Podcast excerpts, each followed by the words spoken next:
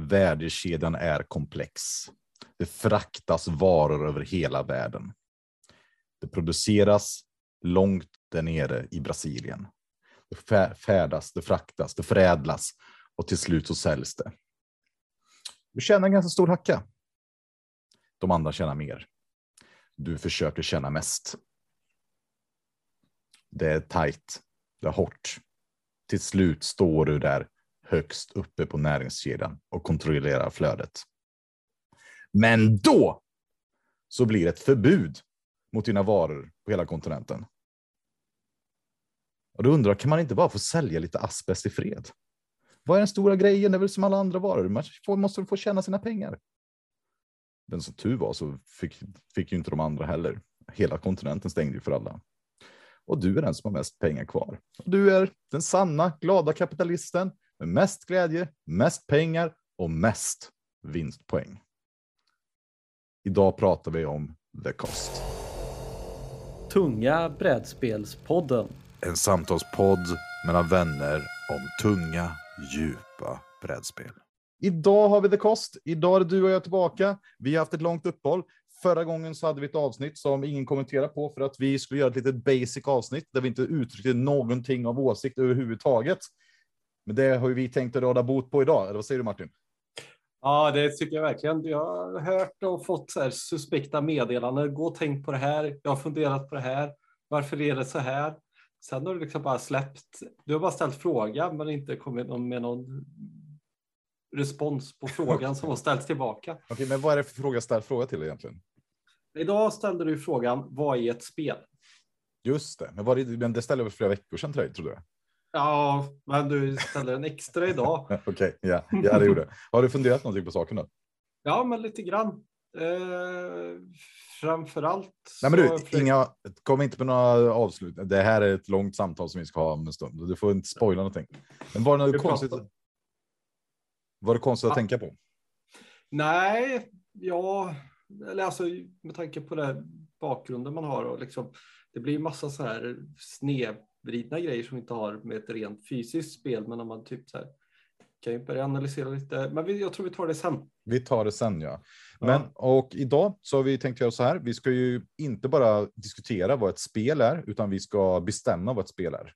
Vi ska ha ett eh, ordlexikon för våran podd och Discord-server är ju min målsättning och vi kommer leva reservat här. Fördelen med att podd, en podd istället för en dis Discord-kanal är att vi kan ju faktiskt säga sanningen här utan att bli motsagda. Ja, det är alltid gött. Det är alltid gott. Fast jag är lite rädd att du ska säga emot här, men jag hoppas att vi ska få samsyn i alla fall. Eh, vi ska också prata om The Cost och sen ska vi prata om att vi har varit brädspelsfest och lite andra saker, så vi ska ha lite olika spel. Och jag ska prata om en ny kärlek. Eller ny oj, oj. kanske. Um, det jag tänkte att vi skulle ta idag. Och vi får se, ha någon slags, eh, vad ska man säga, en varningstecken här. Du har ju skadat din nacke, så du har egentligen rätt ont idag va? Ja, mer än vanligt. Men jag tog lite värktabletter och så får jag alla bita ihop och se glad ut ändå. Liksom. Ja, och jag har ju gått på sommarledighet nu så jag, jag är ju helt eh, uppe på tapeten. Så, ja. Ja. Och det finns ju även en chans här att vi gör en favoritrepris. Jag är själv hemma idag nämligen, så det kan ju komma som så att mina barn vaknar och då, då är ju du kvar själv här med Discord-chatten. Ja, då ehm, får jag försöka bjuda in någon. Det är sant. Men vi var ju hos vår vän Keith som gillar att mm. spela brädspel. Vi var inbjudna och eh, vi fick spela lite olika spel. Kan inte du berätta hur? Vad var det för tillställning? Hur hade du det? Vad spelade vi? Ja, jag hade det bra. Eh, det började med. Jag tror hans idé var om att man skulle kunna spela lite mer riktiga spel på dagen och sen skulle du gå över till lite mer så här partyspel på kvällen. Eh, om det var planerat så eller om det bara blev så vet jag inte riktigt. Eh, jag var ute och vandrade i skogen en timme före jag kom till festen för en kompis var att titta på hus. Jag kom lite senare än vad du gjorde men fick ändå till High Society som jag velat spela i några år nu eller hört andra prata om och tyckte att det har verkat bra. Du har aldrig spelat innan? Nej. Wow, det, då blir man ju intresserad. Vad, vad, hur, hur upplevde du det? Ja, det var ju riktigt, riktigt bra måste jag säga. Men vad är det kändes som fångar dig i det här spelet? För jag menar auktionsspel som är koppel eller överhuvudtaget finns ju många som helst då. Ja, men det jag tycker är kul var just det att den som spenderar mest försvinner automatiskt. Så att det finns, det blir något metaaktigt i det här och börjar gå lite på, det blir liksom två steg av magkänsla för du har ju viss del öppen information och viss del så här, låst Mm. information. Det var ju så här, okej, han sitter på tre kort, han kan max ha kvar de här tre korten. Jag tror att han har spelat eh, det fjärde högsta kortet och borde han ha kvar ungefär så här mycket. Så jag måste ha kvar mer än de tre ja, bästa korten i, på handen, för annars åker jag ut. Och, ja, det var väldigt intressant att spela det spelet. Liksom. Hur tror du det hade varit att spela med öppen information i det spelet? Astråkigt. Astråkigt, ja. Så någon skulle vara bra på att räkna så kanske var lite trist igen. Men det som är Ja. bra med det spelet tycker jag att det är rätt kort också. Vad tar det 20 minuter? Ja, det gjorde nog något sånt. Ja. Men det är rätt lätt att dö i det spelet också. Oh, hemskt lätt. Ja, men typ så här, som sagt var, man tittar ner på sina grejer så är det typ så här. Oj, jag har exakt samma som Martin fast två färre och jag tror jag har mindre pengar eller lika mycket. Det här verkar ju Ja. kört. precis. Eh, men det- är ju en del kingmaking i det spelet som i alla sådana där eh, spel. Liksom. Och det får man väl leva med. Ja, alltså. Ja, ja, det beror på om man tycker kingmaking, men absolut. Alltså, någon måste ju, alltså det är ju, alla bestämmer ju saker ihop. Ja, så är det. Och, Men, eh, som 20 minuters spel tyckte det var riktigt kul jämfört med Alltså jag gillar ju State och alla de där korta spelen lite grann. Jag tycker det är bättre än For Sale. På första spelet. Ja, väldigt bra fråga. Jag tycker... Ja, det gör jag nog. Men jag har spelat For Sale fler gånger så eh, det avgör nog lite i det hela. Det jag tyckte... Ja, som sagt var, jag gillade verkligen det element- elementet att du inte fick spendera för mycket. Ja, och For Sale tycker jag är ett fantastiskt spel, så det är för att bara överväga här om det är lika bra eller bättre så tycker jag att man har High Society ska ju vara en samling tycker jag. Det är ju suveränt. Mm. Det är, ju- det är också lite kul med settingen med det här ljuva livet och man ska bränna sina pengar. Och jag uppskattar mycket spelet att när det finns ju ofta någon galning som liksom bara bränner alla sina pengar på bara Åh, jag får gånger två och jag ska ha tian och bara ja, sen ska jag börja snåla. Man bara, mm, det är nog för sent. Men, Ja. men, liksom, men att alla då ska försöka lägga sig så nära den vad den galningen har spenderat som möjligt. För det, för det blir, man kan inte sitta och snåla utan det är bara okej, om jag lägger mig precis under den personen så då är jag gr- grym liksom. Och hur den, eh, jag gillar hur liksom man är meddragen då i spenderare ivern. Man bara, det är klart, vi kör nu. Jag vill också det ljuva livet liksom. Och hur man typ får samarbeta mellan de personerna som bara röjer och kör och sen inser bara så här, okej, men någon av oss två förlorar, men kanske en av oss vinner också. Är inte det rätt bra på fem personer? Ja. Det, det blir ganska toxic på det sättet tycker jag att eh, att någon bara helt vansinnigt bjuder för mycket. Sen bara, ja, men vi är fem spelare, man måste bjuda hur mycket som helst. Vi får bara acceptera att en av oss förlorar. Liksom. Ja, min fru var ju med där och hon gillar ju inte riktigt, eller hon har, ju- gillar inte auktionsspel, det behöver räkna mycket, men hon vann ju en av gångerna, så jag tror man kan komma långt på magkänsla i det. Alltså. Ja, ja, absolut. Och hur mycket folk spelar mot den också. Mm, definitivt. Eh, Det- För det men annars, det spelet som jag skulle säga komma närmare är väl i sådana fall, vad heter det då, när man ska köpa tavlor? eh, moderat ja, Knixia också. Ja, det är lite samma djup liksom. Fast, mer, fast mer kanske då, men, för att Ja, det är ja längre, alltså, ja, korten och allting, att mer, mer kontroll i spelet. ja, Men de påminner Ja, jag- absolut om varandra, jag håller med. ja, jag tycker det är mer likt det spelet än For Sale, var nog jag försökte säga. Just det. Just det. Mm. Jo, men jag håller Ja, med. Och, och om det är någon som inte har spelat For Sale så kommer det en ny expansion till det som inte har spelat. Det är Stefan Dorra som har gjort det. Ehm, väldigt bra spel. Kan rekommenderas. 20 minuters auktionsspel. Mm.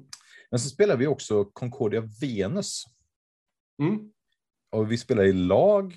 Vi spelar Ja. sex personer. Och eh, ja, vad säger du om det?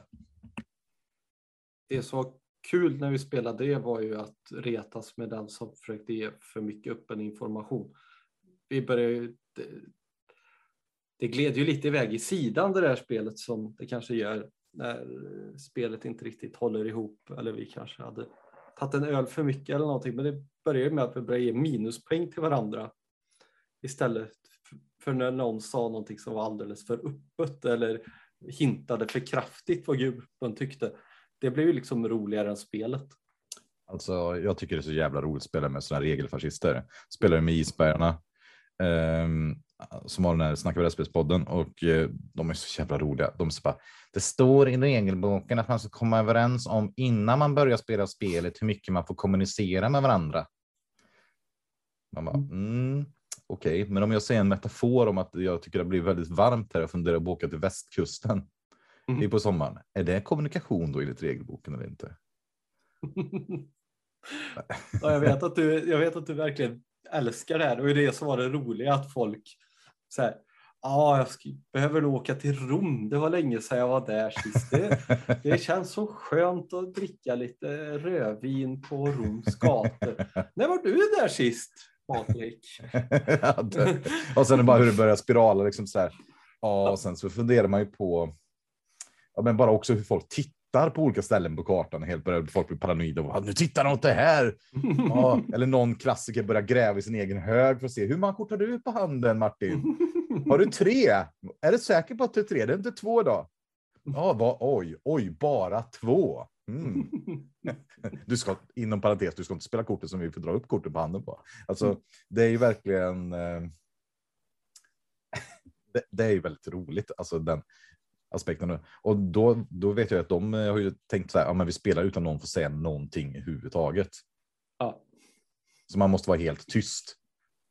Ja, det blir roliga två och en halv timme framåt i livet. Liksom. Alltså, alltså, alltså, om man verkligen gillar att spela spel och inte umgås med folk, då kan jag förstå liksom att det måste vara fantastiskt.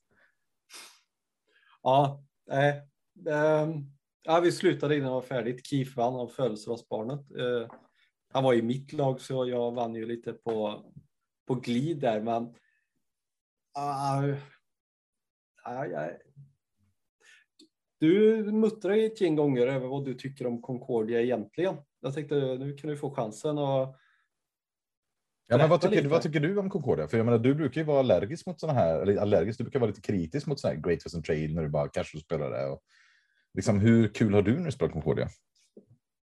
Jag är ju kul för att du håller på. Jag är ju inte kul för att jag spelar spelet. Det är en positiv kritik mot mig i alla fall. Det blir jag glad av att höra.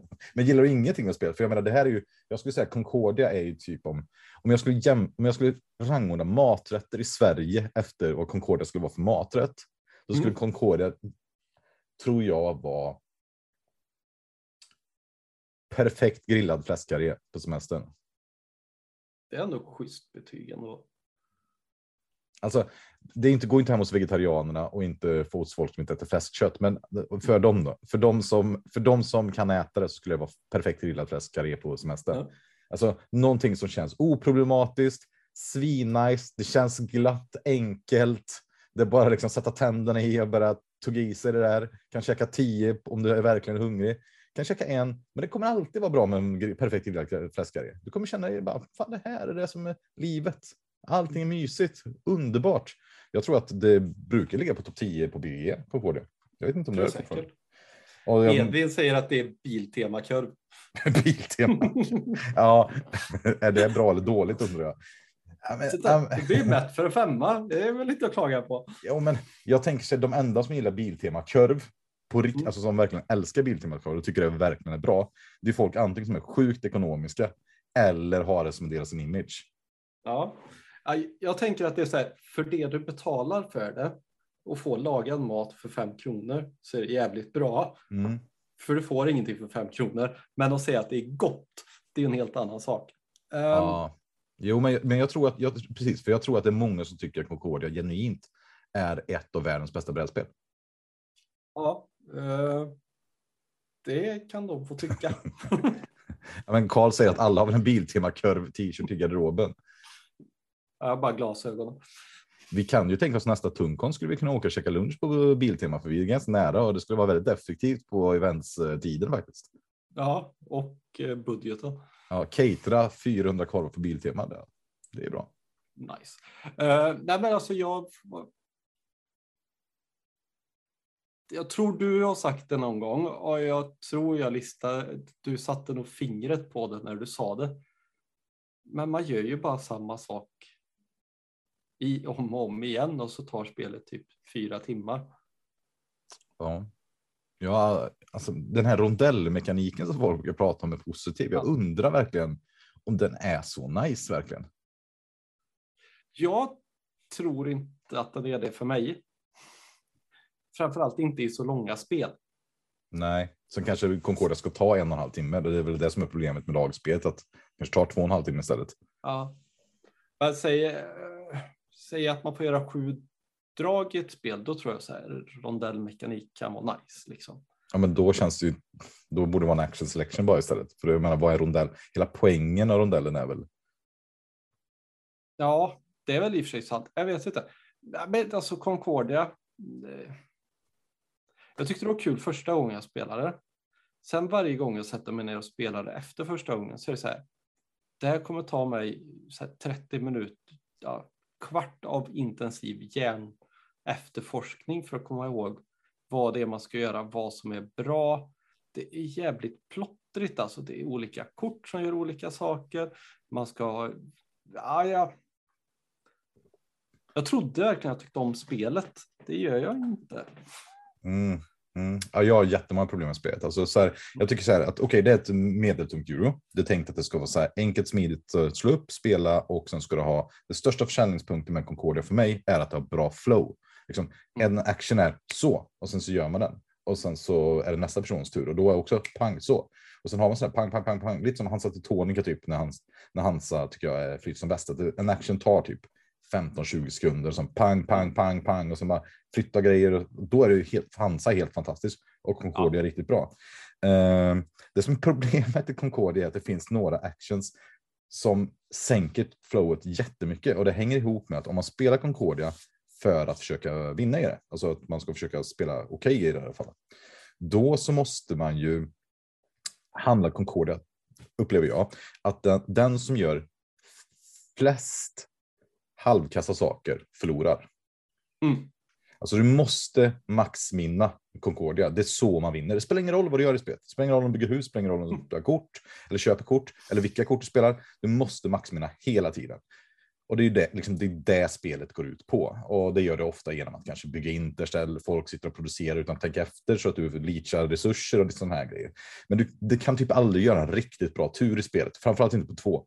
Men, eh, utan du vill alltid bara göra så få dåliga action som möjligt och det är typ bygga ett hus eller köpa ett kort eller eh, producera två resurser eller vad det nu kan vara. Men du vill bara höja medelnivån och sen helt plötsligt vinner man. Jag, jag har inte statistik för spelet, men jag vet att när Andreas berättade om min Concordia-statistik var den förkrossande.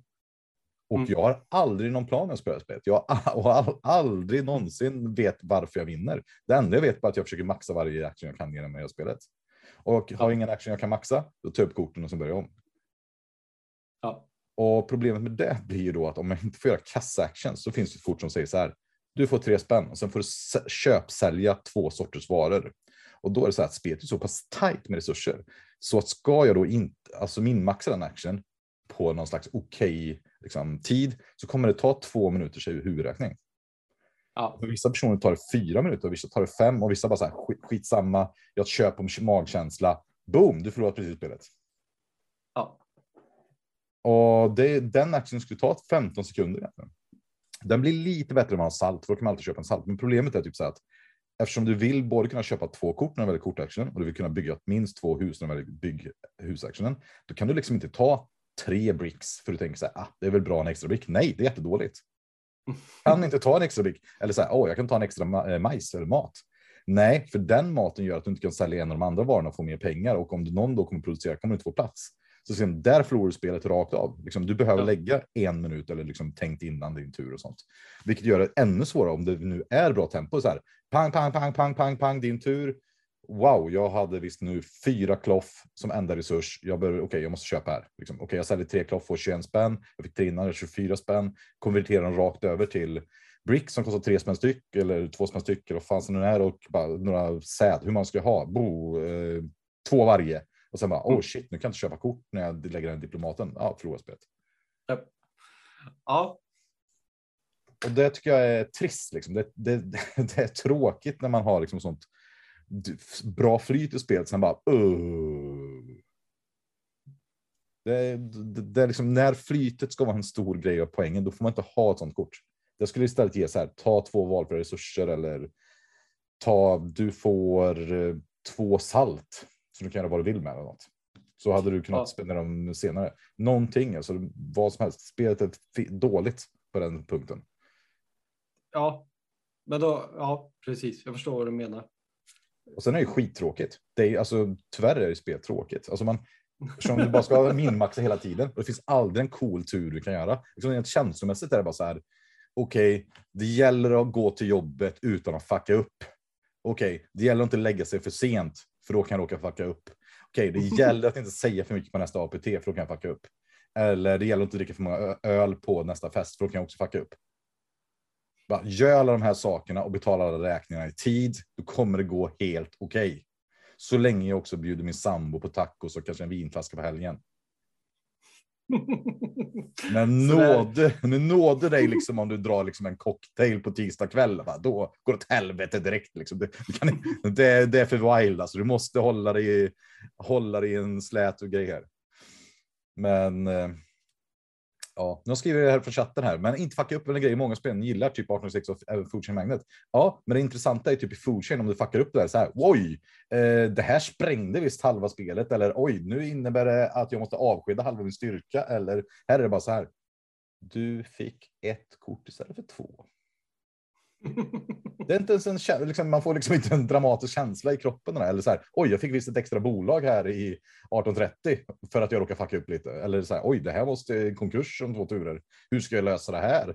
Utan det är bara så här, mm, jag tror kanske att det var lite för ineffektivt att ta en brickstad som en andra stad här istället för majstaden. Jag förstår att folk gillar det. Det är liksom så här, är man typ ekonomisk människa som gillar liksom så här, åh, här gnider jag in en liten nice rabatt och sen kan jag ta på hemvägen, få rabatten på Coop också på det brödet. Då tjänar jag fan fem spänn eller spara fem spänn mot om jag hade åkt och köpt båda sakerna på samma ställe. Och då kanske om jag tar promenaden via där, då kan jag faktiskt också hämta på liksom förskolan.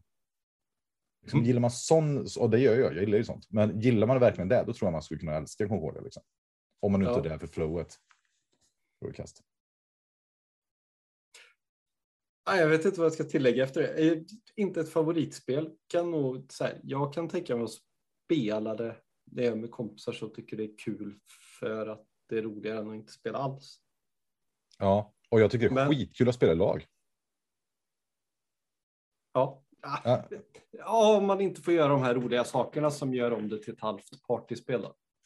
Ja, men man måste få prata i liksom liknelser metaforer och Ja. finurligheter, annars är det ju... Det är liksom... Annars är det trist. Men det var väldigt kul att se hur, hur dåliga drag folk kan göra i Concordia. För när man spelar Ja. själv tänker man så här, det är självklart att man inte gör det här. Och sen Mats hade väl blivit lite dragen som jag spelar med. Jag tror det. Liksom han bara så här, jag tar den här byggnadsactionen och kom ihåg då vad jag sa. Det är liksom, man måste kunna bygga minst två hus. Och jag har försökt med det så här, vet, man måste kunna bygga hus och garage. Annars vill man inte bygga ett nytt hus. liksom, och Mats bara, jag tar den här actionen. Bara bränner alla pengarna. Och jag bara, och innan han bränner dem, jag bara, hur mycket pengar har du Mats? För man har ju, delar ju pengar i spelet nämligen. På några spel. Mm. Hur mycket pengar har du? För jag har nämligen noll här borta. Mats, vill du veta hur mycket pengar jag har? Jag har noll. Hur mycket har du? 12. Okej, hur mycket använder du då? 12. Okej, du har noll pengar kvar. Då bygger jag inget. Okej, nice jobbat. Jag bygger ingenting då. Man behöver inte ha hus i det här spelet. Det känns överskattat. Nej. Ja, nej, men det, jag tyckte det var roligt. Man led ju dock genom, så, som liksom tävlingsspelare så var det ju fruktansvärt, men det var kul ändå. Ja. Vi fick ju mest minuspoäng för att jag försökte prata liknelser, så jag vet inte. Men det var kul. Dina liknelser var väl lite för genomskinliga ibland kanske. Det är... Okej, jag ska dra. Nu kommer vårt tydligen Zoom-möte här sluta om en, en minut som gör att vi får bö- börja ett nytt och ta en paus. Men jag ska bara ta en liknelse. Igår hade vi quiz på avslutning på jobbet. Mm. Innan quizet drar igång så det liksom sitter 100 pers på samma ställe. Då ställer jag mig upp och säger bara ursäkta, ursäkta, ursäkta. Jag ska bara påminna om att förra gången vi hade quiz så vann samhällsarbetslaget stort. Så om ni är sugna på att inte se oss som vinnare så får ni faktiskt skärpa er idag. Och du vet, folk börjar bua. Du vet. Jävla roligt. Och jag känner ju så här att jag gör ju inte det för min skull eller bara så här för trashtalka. Jag gör det för att jag vet att det är mycket roligare att vinna om det finns liksom någon dålig förlorare att vinna mot. Ja. Jag tycker att någon måste ju ta den rollen. Och sitter vi där och ska hålla käften två och en halv timme och spela Concordia Venus på ett kalas. Då känner så här, det här är inte, det här är inte okej alltså. Någon får ta minuspoängen och bara börja gå in i fällan här och börja snacka alltså. Men med det sagt, jag tänker vi rundar av Venus här. Vi tar paus. Tunga brädspelspodden. Så, då är vi tillbaka från teknikstrul. Vi har pratat om Concordia Venus, Concordia och brädspelskalas. Det var ganska trevligt med brädspelskalas. Vi spelar ju avslutar kvällen med, eller mitt, jo det gjorde vi. Nej, vi spelade mitt på dagen. Feed the Kraken. Eller Kraken. Vi spelade på Tung Con. Det är ju ett, eh, vad man kallar betrayal-spel eller ett social deduction-spel eller co-op mot varandra, laggrej också. Och jag vet att ja. en person som brukar säga så här. Ja, alltså vill jag umgås med folk så umgås jag med folk. Jag tänker inte spela något jäkla brädspel. Men den personen var med den här gången och spelade och var något överfriskad också när han spelade. Hur var det att spela Fidde Crackan Martin? Ja, asbra. Eh, jag kände inte att jag var så berusad när jag spelade, men jag tänkte om jag ändå ska spela sådana här uh, spel, då får jag verkligen ta i. Ja. Och släppa alla sociala filter. Och det tyckte jag att jag lyckades med. Alltså, jag tyckte bara det var roligt liksom att uh, Niramas, youtubern, uh, var ju där. Som vi kände. Ja, just det. Han blev ju typ Table Master. Det var ju, och jag vet ju bara att vi har ju lite liksom så här historia, jag, han och du, och liksom så där hur vi ibland kanske någon gång blivit irriterade på varandra. Så där. Och hur du, han skulle typ förklara det här spelet, spiknykter, och du efter typ 15 Margarita skulle försöka hänga med. det ju, bara det var ju som att sitta på nålar och undra bara hur kommer det här gå? gick ju hur bra som helst. Ja, men vad säger du om spelet då? Hur tycker du det var? Um, nej, men det, det var jättekul. Jag hade hur kul som helst. Vad gör man i spelet? Ja, jag, vet, jag var inte pirat och jag var inte kultledare så jag var ju bara en vanlig sjöman. Just det. Som skulle ta oss hem. God helt enkelt. Med vissa andra brädspelsstjärnor på himlen. Som jag själv. Mm, och någon gång tre fjärdedelar in i spelet så vet jag att jag sa till dig, vadå Martin, kommer du ihåg det? Uh, nej. nej. Då sa jag så här, jag tror att den här personen är god, den här personen är god. Martin, om han är god, så har han bara spelat förfärligt dåligt. Yep. Men han är å andra sidan jävligt för... full, så jag vet inte riktigt om han är god. Vi kan inte lita på Martin i alla fall. Jag hade förfärligt kul. ja, det var skitkul. Och du hade Neile också en person som var sådär, vi har en person som pratar väldigt mycket i vår grupp. Och han hade varit helt mm. tyst, var på Martin halvvägs in i spelet, så här liksom rumligt ställer sig upp och tar alldeles för mycket plats och säger så här. Hallå, hallå, hallå! Jag måste bara säga en sak. Fredrik, han pratar alltid jättemycket. Han har inte sagt någonting han måste vara ond, eller något i den stilen. Eller kultledare eller något konstigt. Det var jävligt, jävligt roligt. Jag bara köpte det rakt ja, jag bara, vilken spaning. Sen visade det sig att han var god och allting gick åt helvete för oss, men katastrof verkligen. Men eh, Philip Cracken köpte jag ju på K1 av någon konstig anledning. Och en jättelyxig version med massa stora plastfigurer. Och, ja, kommer du vilja spela, ja, nice. kommer du vilja spela någon mer gång liksom, eller hur känner du? Ja, men jag får nog spela det lite i samma anda som jag spelade det den gången liksom. Ja. Spelar ingen roll om jag kommer vara berusad eller inte. Alltså man får ju rollspela liksom sjöman som dricker rom hela dagen, annars kommer jag inte ha kul. Ja, men jag var ju på samma nivå som du pratade om när jag var på Venus. Jag tyckte det var svinkul. Jag var, det var ju helt fruktansvärt att jag var god i den här jävla uppsättningen av folk. Men, ja, det är ju hemskt. Men, och det är ju svårt med sånt spel man inte känner alla runt bordet också. Men ja, det är skitkul. Ja. Det, var, det, var, det, var, det var jättekul. Att du, jag och Josef ihop, alltså Niramas, var goda med Fredrik Fornänger. Alltså det hör man ju själv vilken katastrof. Snacka om dålig besättning alltså. Shit alltså. Ja. Men eh, Fidde Kraken tycker jag hittills har varit det bästa av de här social deduction just att ha en karta som binder ihop det, ett pirattema som gör att man kan lätt förklara för folk som inte fattar. Bara, du är ja. god sjöman, du ska åka åt det här hållet med båten. Vindarna mm. blåser åt väster, vad tänker du göra liksom? Det jag tycker, det funkar bra med den här kartan. Jag tyckte det är kul. Det var lite mer också, man vet lite, man får en känsla av när spelet är slut och det kan jag tycka är lite svårt i Avalon och yeah. de här andra spelen. Och framförallt största fördelen med det här spelet med alla de andra, typ Secret Titler och Avalon och de där. Det här är tillräckligt långt så när du har spelat en gång så är det färdigt. Nu är det klart, nu gör vi någonting annat. Ja. Det är inte så att du startar om igen. Nej, men precis. Jag fattar vad du menar. Du vet vad jag kommit på vi egentligen borde göra på vår podd som man gör i alla andra poddar som egentligen är rätt kul?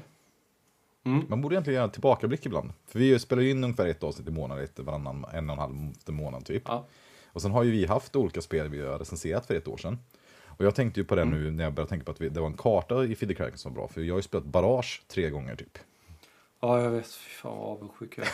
Ja, gud. Ja, men det, det Åh. är ju spelet alldeles för lite Ja. alltså. Och eh, jag vet ju att eh, folk lyssnade på vårt avsnitt, vårt första avsnitt, och vi gav en tia. Och nu har jag spelat det på 300 gånger. Och det är ju ett fantastiskt spel alltså. Mm. Det är och jag, det jag märkt nu, jag öppnade en, ett, ett spel igår. Och så tänker jag så här, varför är det ingen karta i det här eurot som jag öppnade?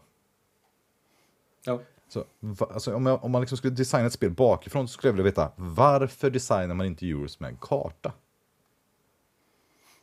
ja, väldigt bra fråga. För liksom, där får man liksom interaktion, man får att personer liksom så här påverkar varandra och är rädda för liksom att man ska på något sätt liksom tappa möjligheter. Och, och det är ju väldigt visuellt, liksom, att man kan se vad som händer, skeendena och jag tycker att att inte stoppa in en karta i ett euro känns som tjänstefel. Alltså. Om man nu inte vill utforska genren och sådär. Men, men alltså, jag tycker Terraform Mars gjorde det rätt. De har en karta. Barrage gör det rätt. All, jag, jag vet inget spel som har en karta som jag tycker att kartan är den sämsta delen. Eller tar bort någonting från spelet. Jag menar, tänk. Concordia utan karta. Det har varit fruktansvärt till exempel. Ja. Jag, jag tror att man kanske är rädd för att gå in i något här krigsspelshörn om man gör en karta. Ja, ja men så kan det ju Därför vara. väljer man inte karta. Ja.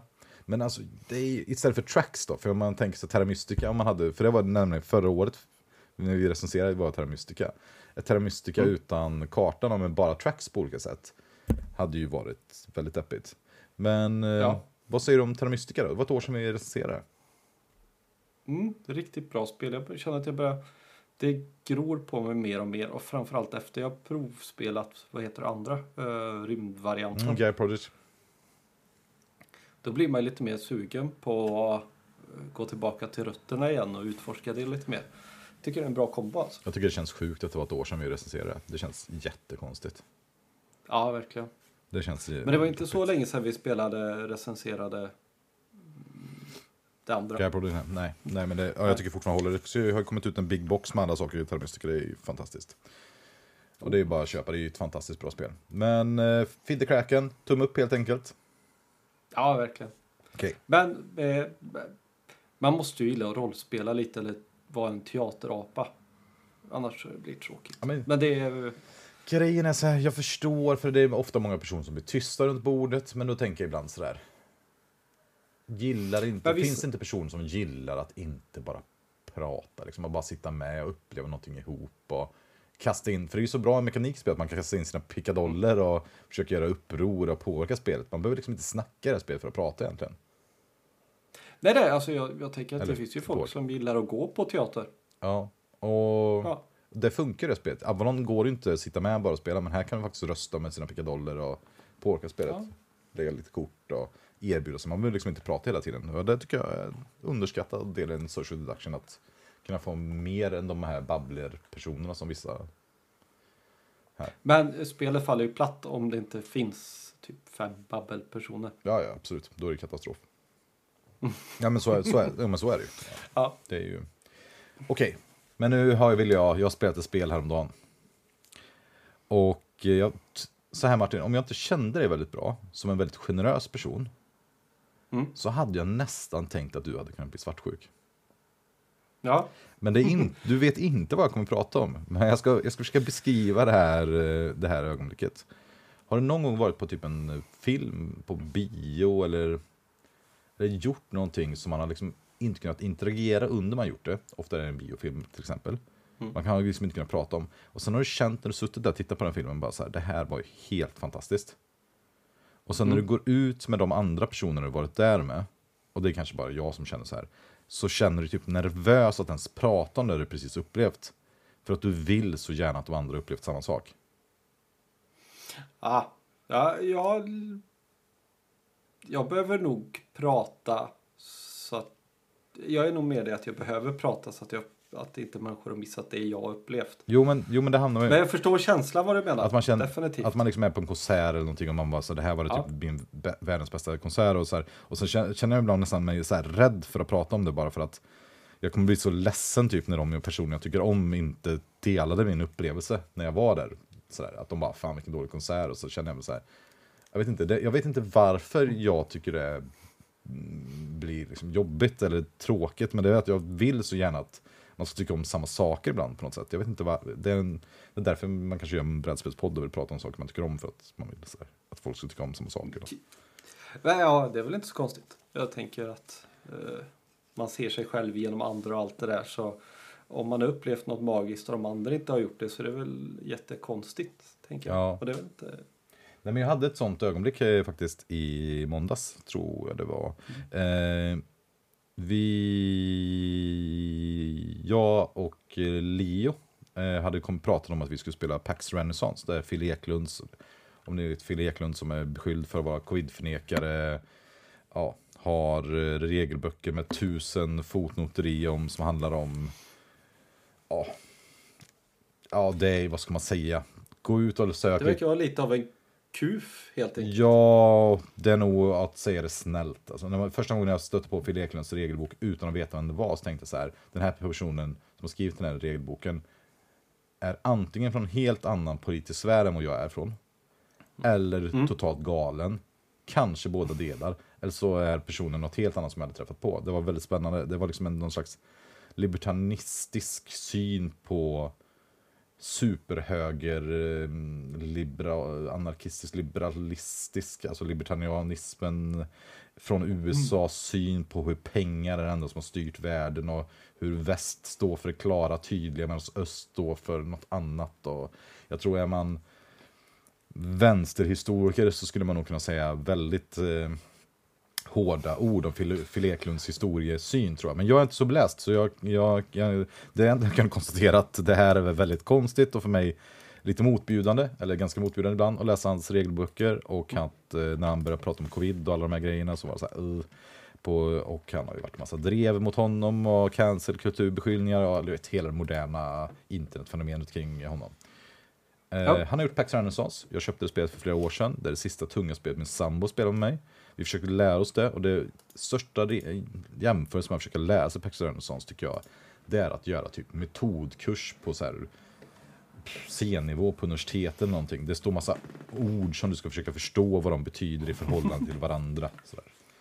Okej, kvalitativ metod, vad är, vad är det i jämförelse med induktionsbevis eller deduktion? Eller okej, vad är deduktion i förhållande till objektivitet? Vad är det i förhållande till hypotes? Betyder hypotes samma sak som jag brukar tänka eller är det något annat i den här kontexten? Ja, men liksom, när man läser den regelboken här, det är ord överallt. Ett bra exempel var när jag upptäckte att majoritet inte står förklarat i regelboken, det står bara majoritet. Och sen när man läser hans reg living rules-dokument, för det finns ett sånt där liksom alla regler har gått igenom igen och uppdaterats, då står det att i en majoritet måste det vara minst två kuber ute. Jag tänkte att det räckte med att vara en, för då borde man ha majoritet. Men enligt Fredrik. Eklunds sätt att se på det så måste ju majoritet för att de kunna rösta då minst två personer, för annars är det ingen röstning, då är det bara ett beslut. Ja. Det står ju inte i regelboken, men det tycker han ju självklart så det behöver man inte skriva ut liksom.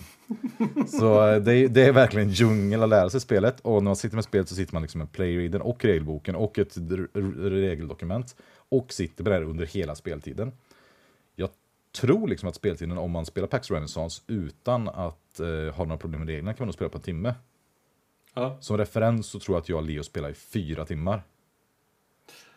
det är skönt. och typ inte han färdigt. Så det, det här är ganska, vad ska man säga så här, när jag och Rebecca just spelade från början var det ju mardröm. Alltså, alltså mardröm verkligen för Rebecca. Och det var ju inte jättekul för mig heller. Nej. Men nu när Leo spelade så var det så här, vi var förberedda på det här kändes som. Vi hade förväntningarna var att vi skulle bo i en regelbok och lära oss reglerna. Mm. Och sen ändå började liksom blomstra någon slags spel i den här regel eh, härvan. Och till, och sen också med att vi inte visste om eh, Leo eller jag hade typ vunnit spelet heller. Det var ju helt hysteriskt. Vi bara försökte förstå vad, så här, det var typ så här formuleringen var Supreme religion is when it has majority in its theocracies uh, versus the other religions combined in theirs theocracies eller något stilen. Så var det så här, betyd, eh, om man har en fas på its så betyder ju det det här scenariot som jag tolkat som. Men om man istället har det på theocracies då har du ju en fas på det och då betyder det här helt andra scenariot. det var så här, ah, okej. Okay. men, men när spelet var slut var det så kände jag så här, bara, fasen alltså. Det var här det hände. Det var bara så här. Så det, Bra spel alltså. Ja, men jag, vi kände bara, jag, jag kände bara så här, fan, det, här, det här var verkligen... Alltså det var någonting med att det var så fruktansvärt jobbigt med reglerna. Och att det var så intressanta kort. Och liksom spelet är ju som så här Pax, Pax-systemet med massa kort man lägger ut på tablåer. Man köper kort, mm. man har lite karta, man lägger ut massa grejer. Och så, så försöker man hitta vad, okej, okay, vad, vad är skillnaden mellan Religious War och en uh, Peasant Revolt? Och då står det liksom, kollar man ett flödesschema, vad som händer.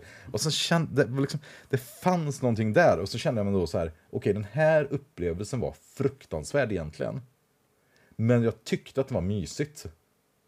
Ja. Alltså genuint mysig liksom, kväll sådär. Vi satt i utrummet och ja, det var liksom, det var verkligen genuint mysigt. Och då kände jag så här, de flesta människor jag träffat i mitt liv skulle hata den här kvällen. Och då frågade jag, hur tyckte Leo att det var egentligen? Han är ju en generellt väldigt positiv människa. Ja, och, och det var det, det jag tänkte på, det här var verkligen ett sånt moment, för jag kände, bara, jag kände mig ganska kär i Pax Renaissance när spelet var mm. slut. Mm. Liksom såhär bara, wow, det här vill jag verkligen spela igen. Och så känner man sådär, oh, man, vet, man får ont i magen för jag måste ju, om jag ska spela det här spelet så måste jag hitta någon spelare med. Och jag vill inte spela med någon person som jag inte tycker är kul att spela med eller tycker om. Mm. För det kommer ju bara vara pisstråkigt för eftersom det är så mycket interaktion i. Så man, ett interaktionsspel måste man ju spela med folk man tycker om. Och min sambo går inte spela ja. och du har flyttat. Och, så här, mm. och Leo är ju, ja men Leo är ju underbar liksom. Men, men en person skulle någon verkligen kunna tycka om den här upplevelsen. Så jag, jag känner mig så, jag blir så himla, jag blir så nervös så jag vågar typ inte prata om spelet efter jag spelat färdigt det. Nej. Jag blir så här jä, men, jättenervös. Vad tyckte han om det då? Nej. Jag bara tänker att han måste ha gillat det. Ja, men han vaknade och sa att han hade drömt om spelet. Ja. Så nu har vi bokat in att vi ska försöka spela det en gång i veckan. Pax Renaissance. Och försöka lära oss det här nu. Liksom. Vi ska ge det fem gånger eller någonting. Det är sjukt ändå. Ja, det är sjukt. Så vi ska liksom äh, spela fler brädspel i veckan och sen spela det. Liksom, träffas klockan nio på kvällen och spela efter läggning med barnen. Och det sjuka är att... Småbarnslivet alltså, leker. Jag har ju version 1 som är så här stort. Nu håller jag upp en så här jätteliten kartong. Och det är alltså så mm. jädra mycket spel och tunghet i en sån liten kartong. Det är vansinnigt alltså. Och när jag köpte... Ja, det ser väl ut ungefär som High Society typ. Ja, ja, ja absolut. absolut. Ja. Och det sjuka var när jag köpte det, då, visste inte, då kom jag ju in från, jag visste inte hur brädspelsvärlden med autoprintspel och så Jag bara autoprint, okej okay, det kommer inte printas om. Jag bara okej okay, det kostar 1300 spänn på VG Market. Okej okay, jag köpte det för 1400. Det är så mm. himla, ja, alltså jag får ont i huvudet när jag bara tänker på det. För jag tänkte, kommer från Magic där det printas ju inte saker. Liksom. Så okej, okay. eh, fick jag hem det och sen bara så här, ingen vill spela det, fruktansvärt. liksom. så kom ett ny, kommer, har det kommit en ny version med en karta istället för ett kort som man lägger ut som en karta. Liksom. Man bara, ja. Fast den verkar ha problem också, så det verkar, jag verkar äga bästa versionen, det är okej okay, i alla fall. Det är gött. Det är alltid gött att äga första versionen. Ja, nej, men jag tycker det. Och sen vill man inte, liksom inte stödja Phil Eklund jättemycket. I alla fall inte jag. Jag vill liksom inte köpa en spel. Jag köp... Det var ju från andrahandsmarknaden kan jag säga i alla fall. Ja, ja. Det var ju bara på tur, men så, så är det. Men för du har inte spelat, har du spelat något packspel? Du Pax, Pax med Mir eller? Jag har klurat på det, men jag tror inte jag har spelat något packspel. Det är konstigt, för jag tror verkligen du skulle gilla dem. Alltså verkligen, verkligen ja. mycket just att det här har så mycket strategi, liksom, taktik och att man måste ta mycket magkänslebeslut och vara, vara lite slug och se liksom, komplexa mönster och vara lite först på bollen. Och sånt, sånt som du brukar vara bra och, och gilla. Mm. Jag tror vi har kommit fram till att det kommer ta alldeles för lång tid för oss att lära oss att spela spelen. Och det finns för mycket andra spel som är mer lättillgängliga och vi Ja. Ses alldeles för sällan på två. Ja, så det är därför att tanken är att jag ska bli game master i det här. Så kommer jag och Leo kommer kunna bara säga, okej okay, vi kan det här perfekt. Nu bjuder vi med random mm. tredje person. Då får du Martin vara tredje hjulet bara. Okej, okay, nu får du vara med. Så kan vi bara säga, ja det där funkar sådär och sådär och sådär och det har de här implikationerna. Och då kan man även tänka på de här sakerna. Så får du ta ett beslut där. Det, är, det spelar inte stor roll, det är bara att ta ett. Det är som Puerto Rico typ. Ja. ja. Men det är vansinnigt tungt spel. Alltså. Jättedjupt när man tar beslut och jättesvåra regler. reglerna verkar okej Ja. när man kan dem, men så kan man ju säga om allting. Ja, det är ju verkligen så. Det är lite så här, matte, det är skitsvårt tills du faktiskt har förstått vad det är du gör. Sen är det rätt okej liksom. Ja, Pax Run. Du har skrivit 18 topp här också ska du prata om. Jag kan bara spela, säga något kort om det. Jag pratar så mycket om andra folk här nu. Eh, vi, vi skulle träffas igår, du och jag, och spela 18xx live. Det var ju jättekul, vi fram jättelänge. Fabian skulle komma, Jocke Dahlqvist skulle komma och allt så här. Och då skulle vi spela nya heta som är 18 topp, eller det heter någonting Prince, 18 Prince brukar man kalla det. Jag brukar kalla det för 18 Ah. Fresh Prince. För att, eh, inte då för att Will Smith eh, har slått någon person och att det är så det känns som att spela spelet. Utan för att eh, det här är en genre, vad ska man säga, det utmanar lite 18xx-genren. Var går gränsen för 18xx-spel? Sådär. Det finns massa nya innovativa saker. Till exempel att man bara kan lägga svängar i spelet istället för raka sträckor. Det finns eh, väldigt få bolag man kan starta. Det har ma- alltså massor av nya saker. Jag har egentligen jättemycket att säga om det här spelet. Och jag är, tycker det är ett fantastiskt spel. Jag har, idag sista dagen på jobbet printar jag ut det. Jag tänker att du kommer spela Martin snart. Det är bra på tre. Eh, Jag tror att vi kanske i framtiden kommer att ha ett avsnitt om det här. Ja, det var jättekul att spela det. Fabian kom och eh, ah, det var ett roligt moment mitt i spelet när jag råkade ta över det sista, eller ett extra bolag. Så här hade jag helt plötsligt fyra bolag. Ja, jag tror inte det är så vanligt i det spelet att man har fyra bolag. Och Fabian bara, jag visste att vi skulle gjort mer plats vid dig. Suck. jag tog över ett... men, men det som var lite kul med det, för alltså, jag tog över ett bolag som hade inga pengar och tåg som skulle rosta. Och då tänkte så här, ja, men jag tyckte det verkade okej, eller bra, eller okej. Eller så här, det verkade bra till kast beroende på vad de andra skulle göra i spelet. Eh, Det var ganska hög risk att ta, eller så här, jag låg ganska bra till, jag kanske låg så bra till, jag, jag hade första gången jag spelat spelet, jag vet inte hur kommer endgame se ut. Men jag visste var så här att det här tåget som har det, det bolaget hade var jättekraftfullt. Men om alla andra spelade mot mig och såg till att det rostade så snabbt som möjligt så skulle jag, det bli jättedåligt för mig. Ja, För jag var tvungen att köpa typ tre permanenta tåg från handeln. Ja, det vet man det så. låter som dåligt. Ja, men det kan vara lite dåligt. det kan vara lite dåligt. eh, men, men samtidigt så såg jag liksom att om inte folk liksom aktivt withholdar, alltså håller inne alla sina pengar i sina bolag för att liksom spela mot mig, vi var ju bara tre, så kommer det här vara en väldigt, väldigt bra affär. Mm. Eh, då var det väldigt intressant hur jag, jag kom på att tänka på det i efterhand faktiskt när jag la mig, eh, hur jag agerade. Och, för då var det så här, att om jag, om jag köpte det, som jag gjorde då, så det var svinfarligt om alla andra tyckte att okej, Erik ligger bäst till, vi samarbetar mot honom, då dör han typ. Mm. Vad, vad tror du, varje gång jag pratar om det här, de här bolagen som inte hade tåg, hur tror, du- vilka ord tror du jag hade, använde för att beskriva mina bolag? Problematiska, svåra, lågeffektiva. Ja, Ja, jag, jag vet vad det var. Jag, bara, jag, jag tänkte på det efteråt, jag bara beskrev det som ja, och sen är det det här konkursboets eh, eh, tur. Etc, etc. Eh, Ja, just det. Och sen har vi det här som snart kommer gå i konkurs, det här bolaget. Ja, men det här får vi väl kämpa på lite här och här. Och sen har vi ju det här andra bolaget som också snart går i konkurs. Ja, men jag upptäckte det och sen satt, satt jag också på nålar märkte jag när Fabian liksom så här halvvägs in i turen skulle så här, betala ut eller withholda. Och det är ju sådana kul grejer i 18 för att det förväntas nästan att man alltid betalar ut. Så folk börjar liksom sträcka sig efter pengar och sådär. Och jag kände så här det kan jag inte göra för att här tycker jag verkligen att håller han inne nu så dör jag nog. Det var så jag upplevde liksom så här.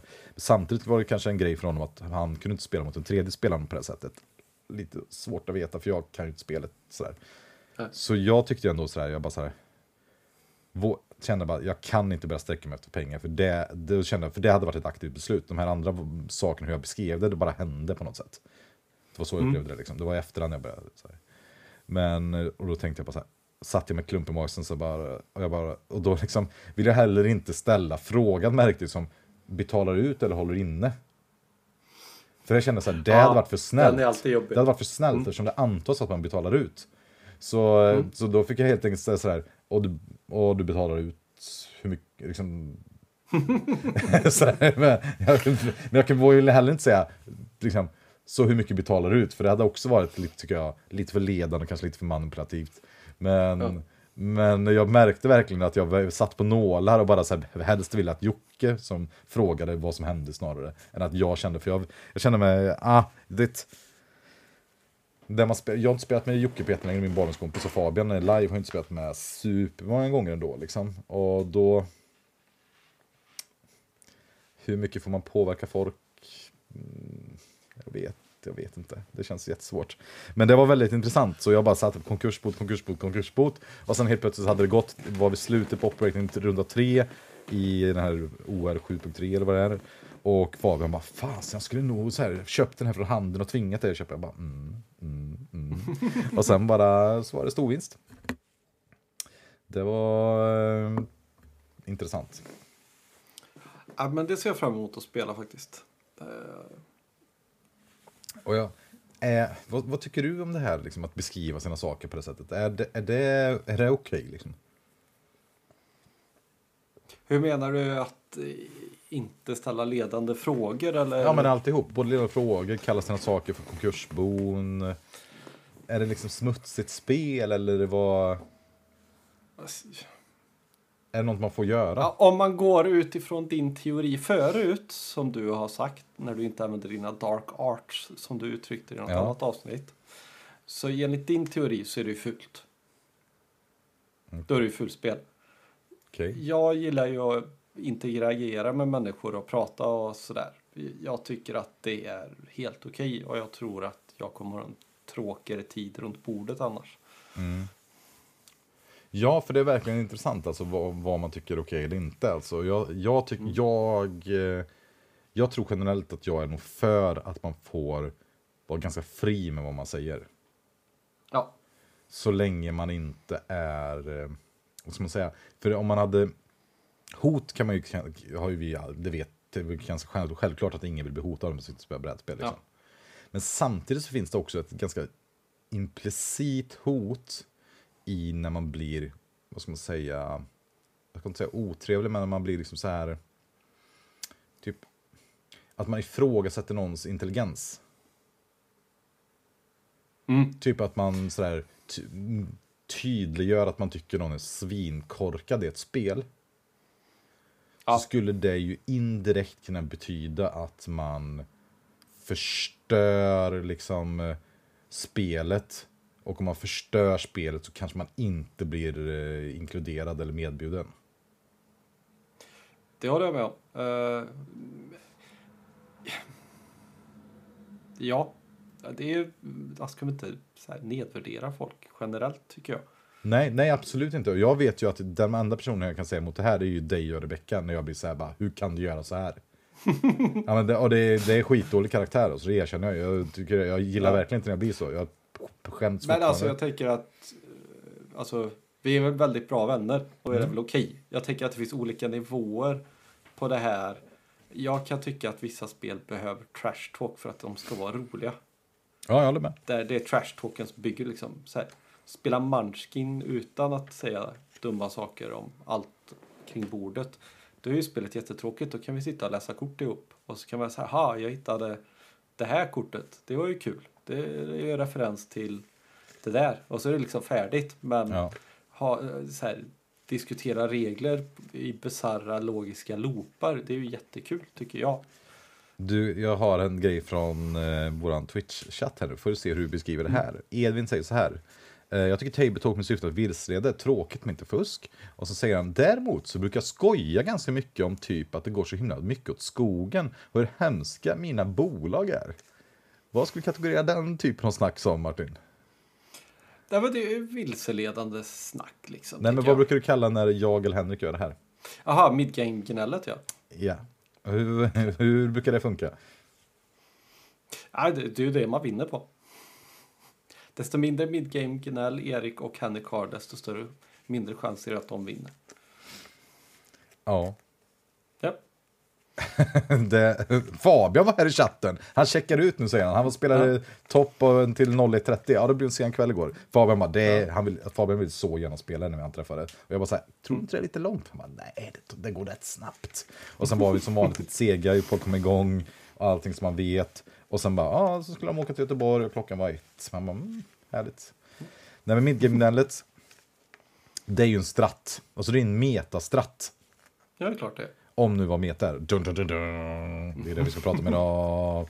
Men, men eh, det en stratt. Edvin, du är bra på den. Är bra med den, den stratten är bra. Martin har kolat den att jag har kört den. Min sambo kör den också.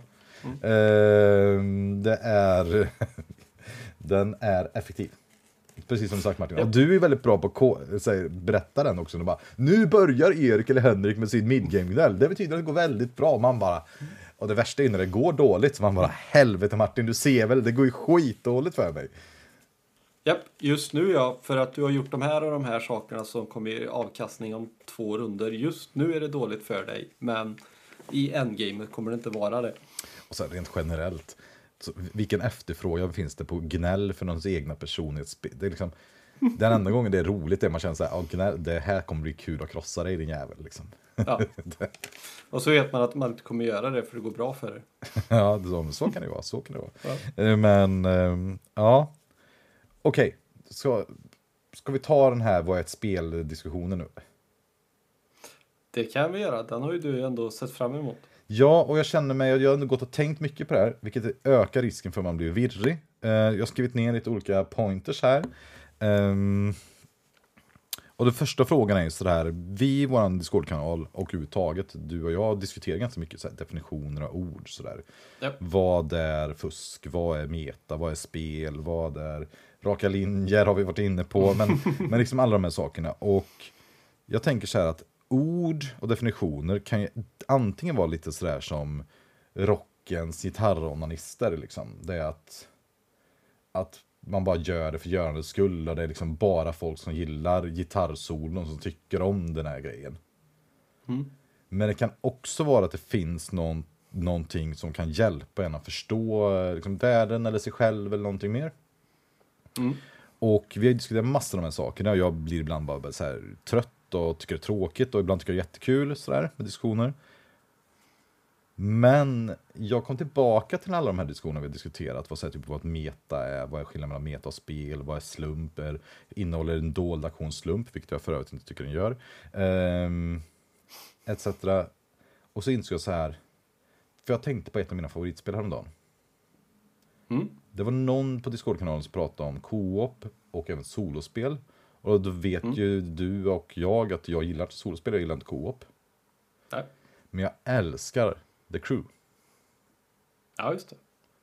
Och det är ju per definition ett co-op-spel. Ja. Så då är min fråga så här till mig själv. Varför tycker jag om det? Min analys av det hela, det är ju att ja, för att vinna så måste man ju spela ihop. Ja. Ja, definition av co-op. Men det intressanta är väl där om du tycker att du är tillräckligt bra på att lära ut eller förmedla det du vill med dina hintar eller lägga olika saker i turordning. Det tror jag är det du går igång på i spelet. Ja, precis. Så jag har funderat väldigt mycket på det här. Varför jag gillar Crew och då och i följden av vilka andra spel kommer jag kunna gilla. Vad, för just det är liksom, vi är i en hobby, det finns hur mycket spel som helst. Det finns massa ja. olika kategoriseringar för att jag ska liksom, ska säga, köpa rätt spel. Vår podd delvis går ut på det, att vi folk ska kunna hitta spel de skulle tycka om. Ja. Men vi dras ju också med olika generaliseringar och kategorier. Och vi har mm. i 1860 diskuterat jättemycket om finansiellt mot operationellt eller run a good company. Vad betyder det? Utesluter de ena eller andra etc. Edvin ja. postar massa intressanta diagrambilder mm. som förvirrade den och eh, hjälpte vissa på kanalen. Det var liksom det här är så himla del av hobbyn, det här med kategoriseringen på något sätt. Och jag har märkt, jag har pointat ut lite saker på Discord-kanalen. Då finns det ju en kille som heter Felix som har pluggat speldesign. Mm. Och när jag skrivit några saker så har han hållit med lite. Så jag tror att man på riktigt kan läsa på ämnet här. Men det har inte okay. jag gjort. jag har inte gjort det här. Utan det här är mina helt egna duschen-funderingar. Och jag tycker jag fått ihop en jädrigt bra definition av vad ett spel är. Mm. Så jag tänker ställa liksom lite frågor till dig och sen kommer jag prata lite. Ja, okay. kör hårt. Och då först så här, så har jag kommit på att det finns en begreppsförvirring. Jag vet inte om du håller med här. Men att vi pratar ju ofta om spel och att spela. Ja. Liksom så här, man frågar så här, vilka spel har du och så där. Och Mm. sen pra- pratar man om vad är, finns, ingår i spelet och så där. Mm. Så har jag kommit på att, jag har kommit på, det låter ju- det här, och då ska, först och främst ska jag säga så här, de sakerna jag kommer säga nu är helt självklara. Alltså, Ja. 100% självklara är alla saker jag kommer säga, enligt mig själv. Mm. Det var först när jag upptäckte att andra i våran kanal inte höll med mig som jag fick en sån här chock. Eller som Hegel skulle säga. Det är ju liksom först när man börjar ifrågasätta det man trodde så självklart man kan börja lära sig nya saker. Ja. Vilket som Låter händer. vist. Ja men verkligen, som han pratar om antites, syntes och eh, tes. Och det är liksom det är när den här antitesen kommer in som börjar så här, bråka med det man har förstått. Så måste man börja förstå saker på nytt på något sätt och kan bilda en ny kunskap. Och då börjar jag fundera på så här, men vad är egentligen ett spel? Ja. Och då tänker man så här, om jag googlar på spel, och det är ju bara ett problem i sig, och vi tar inte upp det, men, och jag köper ett spel, då får jag ofta en kartong med saker i. En kartong med liksom regler och pjäser och sådär. ja, du tänker på ett brädspel då för att hålla det nog. Ja, precis. Jag pratar om brädspel här Ja. liksom. Eh, Eller rollspel kanske. Vet- Nej, vi tar inte in Ja. rollspel. Men vi säger ett brädspel. Och då är det Mm. så här, vad krävs? Liksom så här, Okej, det är ett spel, det tror jag de flesta är överens om på något sätt. Men vad så här, Ja. krävs för att ett spel ska vara ett spel? Liksom så här, eller att det ska kunna spelas rättare sagt. Är det någon skillnad Mm. på vad ett spel är och att man spelar ett spel? Det tycker jag. Det ena är en aktivitet, det andra är Ja. liksom någonting som ligger i låda. Ja, vänta, förlåt. Jag bara läste Edvins kommentar i Discord-chatten. vad sa han då? Eller i... Eh, kommer behöva stämpla ut för att inte koka över av jag vill lägga mig i vansinne. Det är härligt. Och här, det, det är inte alls en referens till Edvin förut när jag pratade om att man inte kan lägga i sig i så mycket. Nej men, och då, jag, jag ja, ja, säger du? kör. Nej men du får avbryta hur mycket du vill, för jag kommer prata jättemycket Ja. här. Också. För det jag tänkte på när du ställde den frågan till mig, vad, är ett, eller vad behöver ett spel för att det ska vara ett spel? Mm. Vi har ju spelat det där spelet när man ska ställa in en, visualisera av en klocka, men du har sagt Ja. minus 100 till plus 100. Wavelength, för övrigt ett av de ja, världens bästa spel eh, och ett partyspel. Jag rekommenderar till alla att köpa. Man kan också spela det mentalt som Martin säger här. Ja, för det jag tycker är underbart med det spelet är att det är så jävla mycket bättre mentalt. Ja. än vad det är att ha spelet. Sen förstår jag att för folk ska kunna förstå det så tar det tre sekunder att förklara om man har spelet Mm. framför. Kanske lite överdrivet, men under en minut kan Ja. man lära sig spelet om man är lite effektiv. Försöka förklara det utan visuella hjälpmedel så tar det ju typ tre testkörningar och eh, 15 minuter av regeldiskussion. ja, just det. Så, Så du, jag- så du menar att, att för att spela spelet behöver man vad då? egentligen inga komponenter utan det är bara för att visuellt hjälpmedel för att det ska gå fortare att förstå. Du Ja. har spelat Caverna från golvet när du inte har sett brädet. Ja. Eh, schackspelare spelar det i huvudet eh, utan att faktiskt behöva blindschack är ju liksom en populär grej och sånt där. Jag tycker det är exakt som det är Martin. Här. Så det som behövs egentligen är spelare och ett regelverk skulle jag säga. Ja, precis. Och sen tycker jag det finns en sak till som krävs. Eller det beror lite på. Så här, det- för att spela spel behövs det spelare och regelverk. För att spela ett samma spel, vad, krä, vad krävs då? Höll jag säga. Ja, att man har samma förutsättningar. Alltså utifrån regelverk. Alltså ramen måste ju vara tillräckligt fyrkantig. Schack har den här ramen liksom. Just det. Nej, men jag tänker typ så här, det vi varit inne på många gånger förut, så här med att, eh, vad ska man säga, spelarnas drivkraft eller någonting.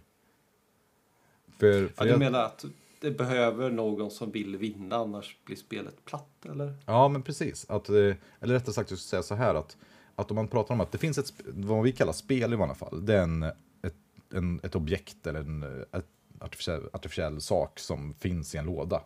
Det är liksom vad vi kallar för ett spel. Att spela är någonting som händer mellan spelare och ett regelverk. Typ så här att 1830 har de här reglerna eller schack har de här reglerna och sen så sker Ja. det mellan spelarna i någon slags mental grej och ens mentala grejer visar man på ett bräde, så här fysiska komponenter för att det är lätt att göra. Precis som du Ja. säger, man kan spela över nätet, man kan spela det via mail, man skulle kunna bara spela i att man pratar fram och tillbaka till exempel. Ja. Ehm, Det är inget som försvinner då, liksom själva spelet, förutom att det är svårt att hålla reda på kanske man skulle kunna säga. ja, vissa spel. Ja, precis. Det blir väl omöjligt för ett gäng att hålla reda på det utan de visuella hjälpmedel. Sen finns ju då spel som däremot man skulle behöva ha hjälpmedel med då, som till exempel man har en slumpgenerator Ja. ett spel. Då måste man ha någon slags slumpgenerator för att kunna slumpa, för det kan man inte göra utan en slumpgenerator, antar jag. Vad nu slump är. Nej. Men, eh, men sådär. Och eh, så det som så det som är intressant här är på något sätt att att spela verkar bara vara det mentala på något sätt. Mm. Men att vi spelare påverkar väldigt mycket hur själva spel, alltså det verkar finnas liksom ett spel, e- ett, ett fysiskt objekt med regler som kommer i en låda. Och sen så, har vi, i- så finns det ett metaspel som jag kallar det. Jag kallar allting Ja. som inte är i den här lådan för ett metaspel. Och det vet jag att folk har liksom jättemycket diskussioner om vad ett meta och vad ett metaspel är. Men liksom, generellt brukar man säga att ett meta är ju liksom rent bokstavligt brukar man säga att det är över, liksom, en diskussionen över någonting, eller runt någonting, eller kring någonting. Alltså om, utanför själva produkten. Ja. Så det finns ett metaspel och det finns ett spel. Och det jag kallar, som Ja. själva metaspelet är vad jag kallar att spela. Ja. Liksom, där, finns, där finns alla beslut, där finns vi spelare och det finns att vi förhåller oss till det här objektet som är spelreglerna Mm. och komponenterna som gäller att visualisera saker. Och det tycker jag är väldigt intressant för det finns massa saker som jag vill liksom prata om. Har du någon gång hört, vi pratar ganska mycket om öppen information i spel. Ja. Har du hört någon gång folk prata om perfekt information? Eh, ja. Ja. Och det har jag tänkt att det är samma sak ibland, eller säger slarvigt. Bara så här, det är samma sak, öppen och perfekt information. Jag tänker generellt oftast att det är samma sak. Men när folk säger perfekt information. Då tror jag man ska kunna räkna längre på den vad du ser just nu.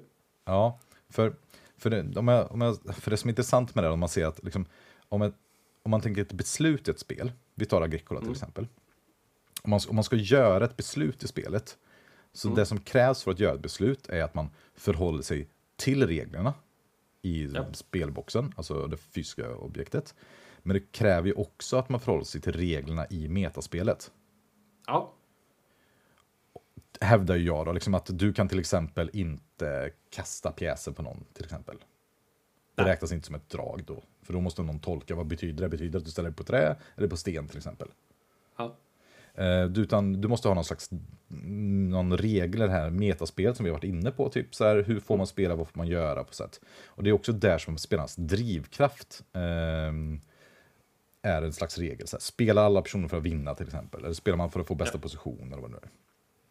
Och det som är intressant med hela den här saken är att om man har olika bestämmelser av liksom, metareglerna här, till exempel att du spelar för att komma två, liksom, positions... Jag spelar för att det bara är vinnaren som spelar. Mm. Och om vi då säger att själva spelet är det metaspelet, Ja. då skulle jag hävda att vi spelar olika spel. Eh, ja, men det är väl vi är överens om sen gammalt tänker jag. Ja, och det, och det är det här som är intressant, för det här börjar komma ihop för mig här nu nämligen. Att då spelar Ja. vi olika spel, precis som att om en person på en fotbollsplan skulle tycka så här att det viktigaste för mig är att visa upp mig för agenten att jag har bra teknik. De har snackat med mig Ja. innan att jag ska visa att jag har bra teknik, så jag ska försöka dribbla så mycket jag bara kan. Mm.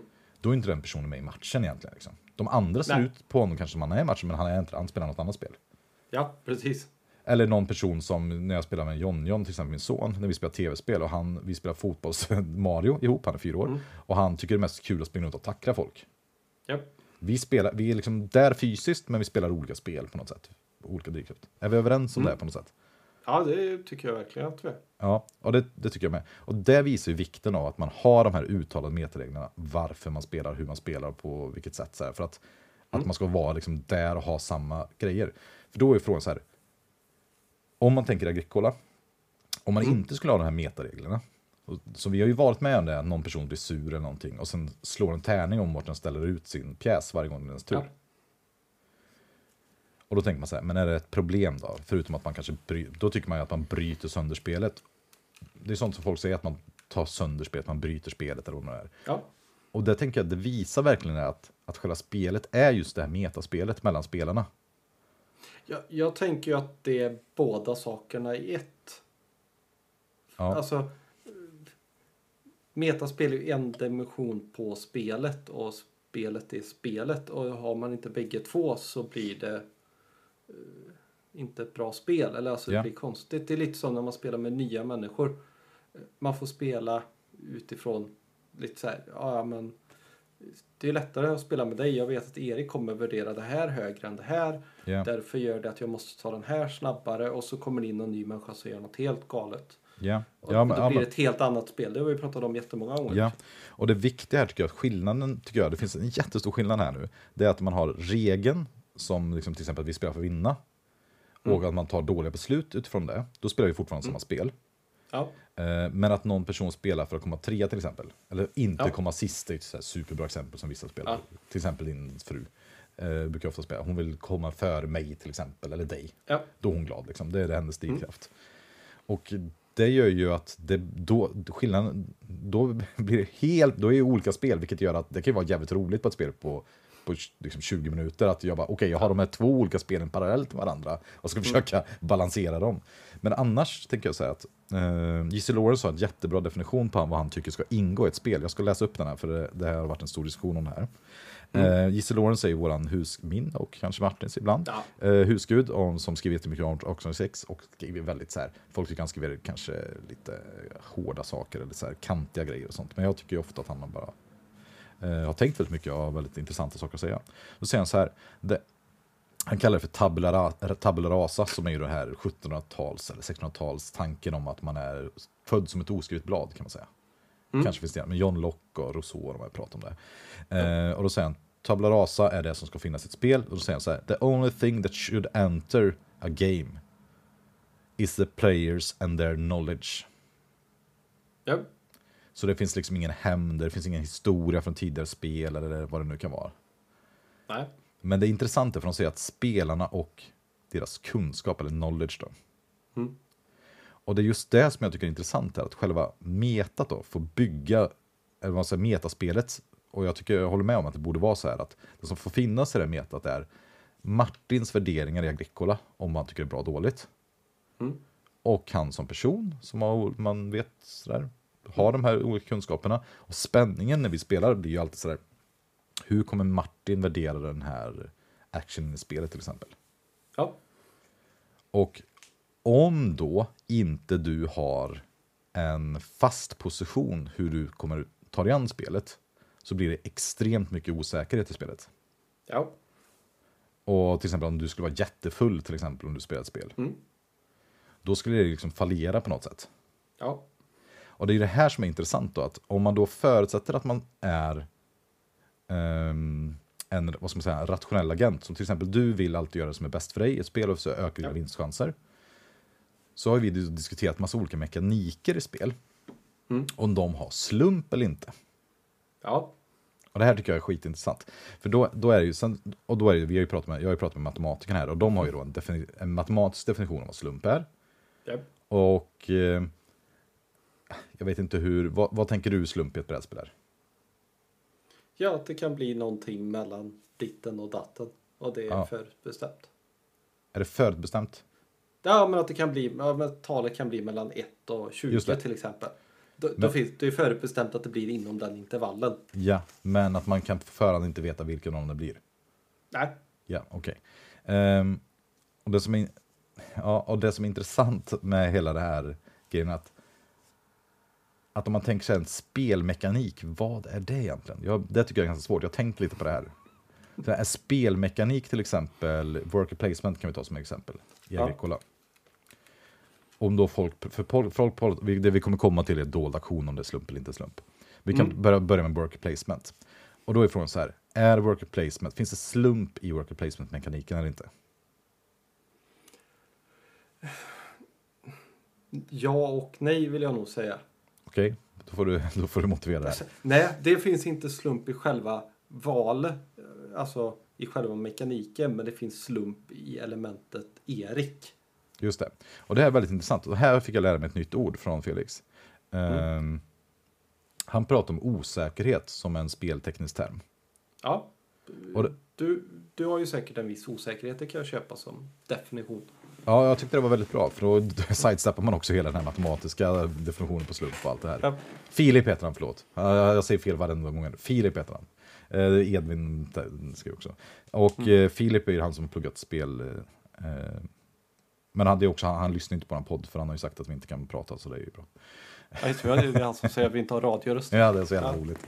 Men skitsamma, det har vi ju inte, så det var ju sant. Så Nej. det var, men det är ändå kul sätt att börja känna en person på.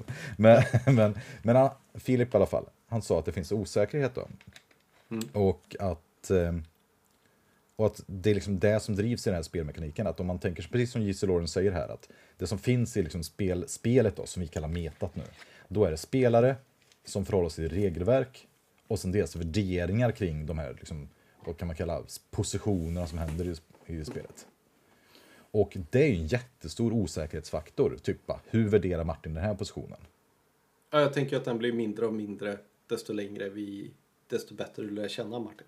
Ja, och framförallt att vi spelar samma spel och typ Ja. hur jag, båda delar liksom, hur, Mm. och sådär. Och, och jag håller med dig om att worker placement har då noll slump, men Mm. hög osäkerhetsfaktor på ett spel man inte spelat mycket. Ja, Men till exempel om vi har spelat eh, Caverna jättemånga gånger, så typ finns det noll osäkerhetsfaktor vad jag vet att du kommer ställa dig på första gången i spelet om du får börja. japp.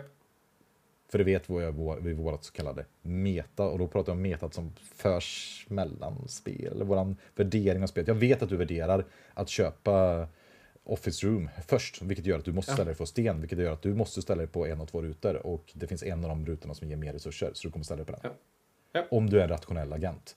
Alltså om du är rationell spelare så kommer du ställa dig på den. När jag spelar Ja. agenter som jag spelar.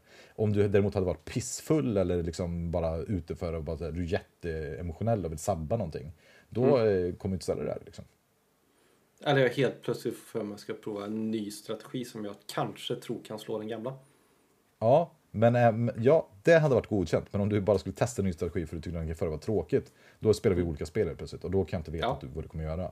Men, men det som är intressant här då att så vi är överens om att den worker placement-mekaniken har inte tur, men är baserat på dig om du skapar slump eller någonting med, genom den för att du kanske är full och vet inte vart du ställer dig. Ja. Till exempel om du är skitfull och vet inte vilken plats, du råkar se fel liksom, du råkar ställa dig på Ja. fel ruta. Då är det ett slumpmoment som du skapar på något sätt. Ja, Okej. Aktion. Vi får ta någon enkel. Ru- Aktion att man kan bjuda så här en krona mer än någon. Mm. Finns det någon slump i det? nej, men det finns en osäkerhet då. Om vi nu ska börja använda den definitionen. Ja. Och det här är ju vad, då kan man säga, det är så här 400 meddelanden om att dold aktion har slump i sig, som vi kommer till sen. För jag har haft den här hårda ståndpunkten att jag tycker att den aktionstypen vi säger om man går varvet runt och kan bjuda en över hela tiden, Mm. har lika mycket slump som dold aktion. Ja, fast dold aktion kan ha en större eh, ekonomiskt utslag då. Mm.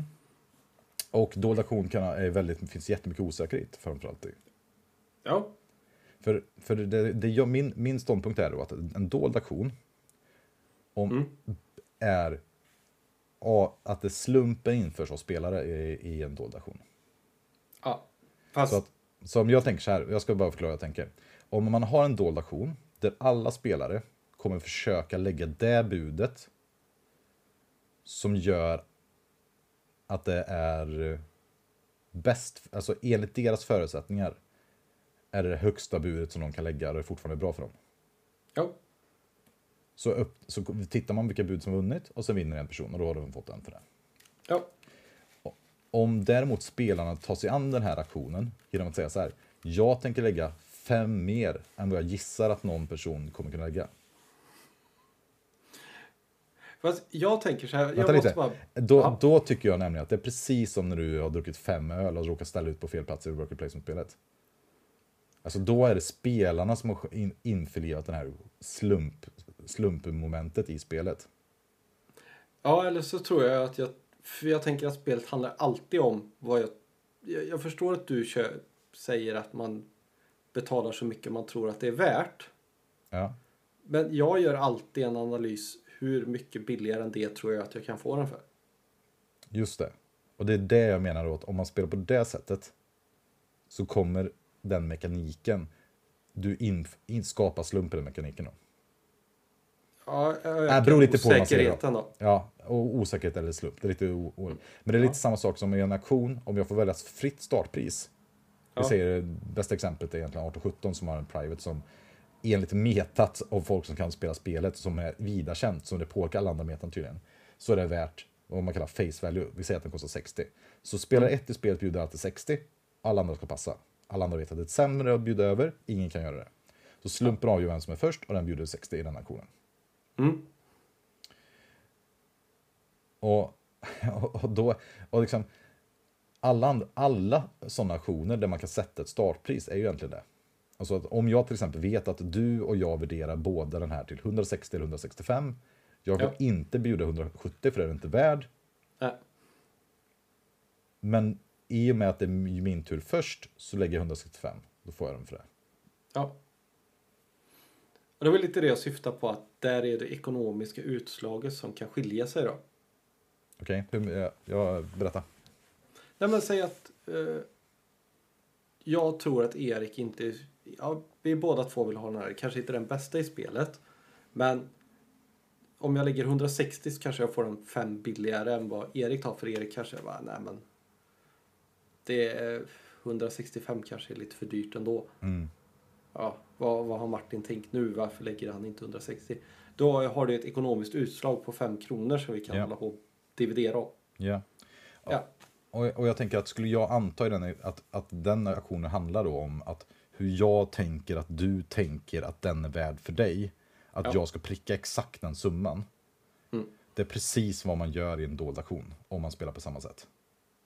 Men jag tänker om vi nu går tillbaka till High Society som vi spelade Ja. förut. Det är så här, hur mycket kan jag tvinga Erik att betala för den här så att jag slipper få den? Mm. Det är det väldigt mycket av det spelet går ut på för mig. Ja, jo men jag fattar. Och jag, och jag tänker det som, det som är lätt med de här mekanikerna, om man ska gå tillbaka här, att dold aktion till exempel. Jag tror Fabian Mm. sa det väldigt bra. Han sa ju att, att det upplevs som slump. Ja. Och det förstår jag, för Filip är någonting väldigt bra på spåren med osäkerheten. En dold aktion är väldigt mycket slump i.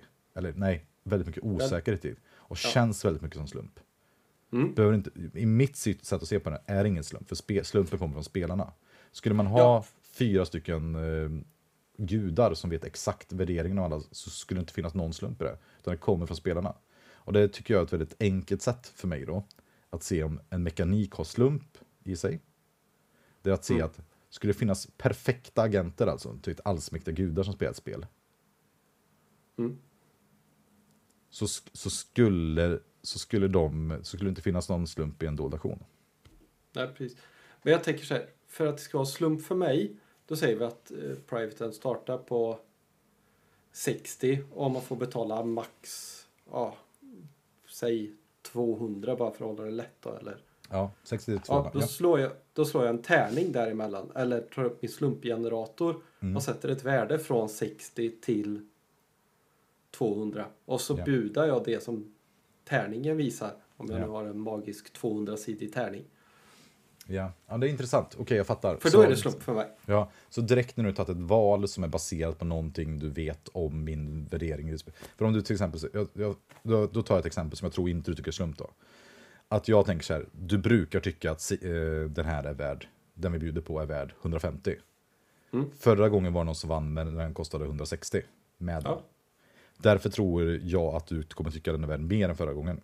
Ja, precis. Och- och jag Utifrån bjuder- vårat meta. Ja, och då bjuder jag 155. Ja. Och jag, eller 160 och då tror jag att du kommer lägga dig på det. För jag gissar att du, ditt är ditt maxpris. Japp. Och då är det noll slump. Ja, jag fattar det. Jag köper det. Okej, men får jag komma tillbaka så ett spel är då helt enkelt här. Att vi har pratat lite om öppen information och perfekt information. Och det som är intressant är att öppen information då, det är ju det är vad spelet visar. Ett spel med perfekt, eh, perfekt öppen information. Ett, perfe, ett spel med öppen information, till exempel som Food Magnet, Caverna, Schack. Det, all information är given i spelet. Det som inte däremot är öppet är ju spelarens värdering. Ja, verkligen. Så ett spel med perfekt information är ju ett spel som har alla spelarnas värdering öppen och spel, de sakerna som finns i lådan öppet. Mm. Och det händer ju faktiskt vissa gånger. Och då är ju spelet slut skulle jag hävda. Ja, Jag- men, Och när vi pratar om Caverna eller Agricola, ett typiskt ett sånt exempel är ju sista gången du ställer ut någonting i spelet. ja, Och du bara försöker se vilket som ger mest poäng. ja, Och det är ju väldigt intressant för då är ju, spe, då är ju spelet dött också. Spelet är ju egentligen slut och det är egentligen tillhör ju egentligen scoringen kan man säga. Som jag ser på det. Ehm, för då, det finns inga vär- värderingar att göra. Så liksom spel, ett speltillfälle är att ta beslut i förhållande till andra personers värderingar i spelet. ja. Och det är det som är att spela spel. Mm. Då kommer vi tillbaka till det här. För vi Ja, vänta, en vänta, vänta, ja, vänta. Det, det är det som att spela spel när man spelar multiplayer eller flerspelarspel om vi nu ska hålla oss till svenskan.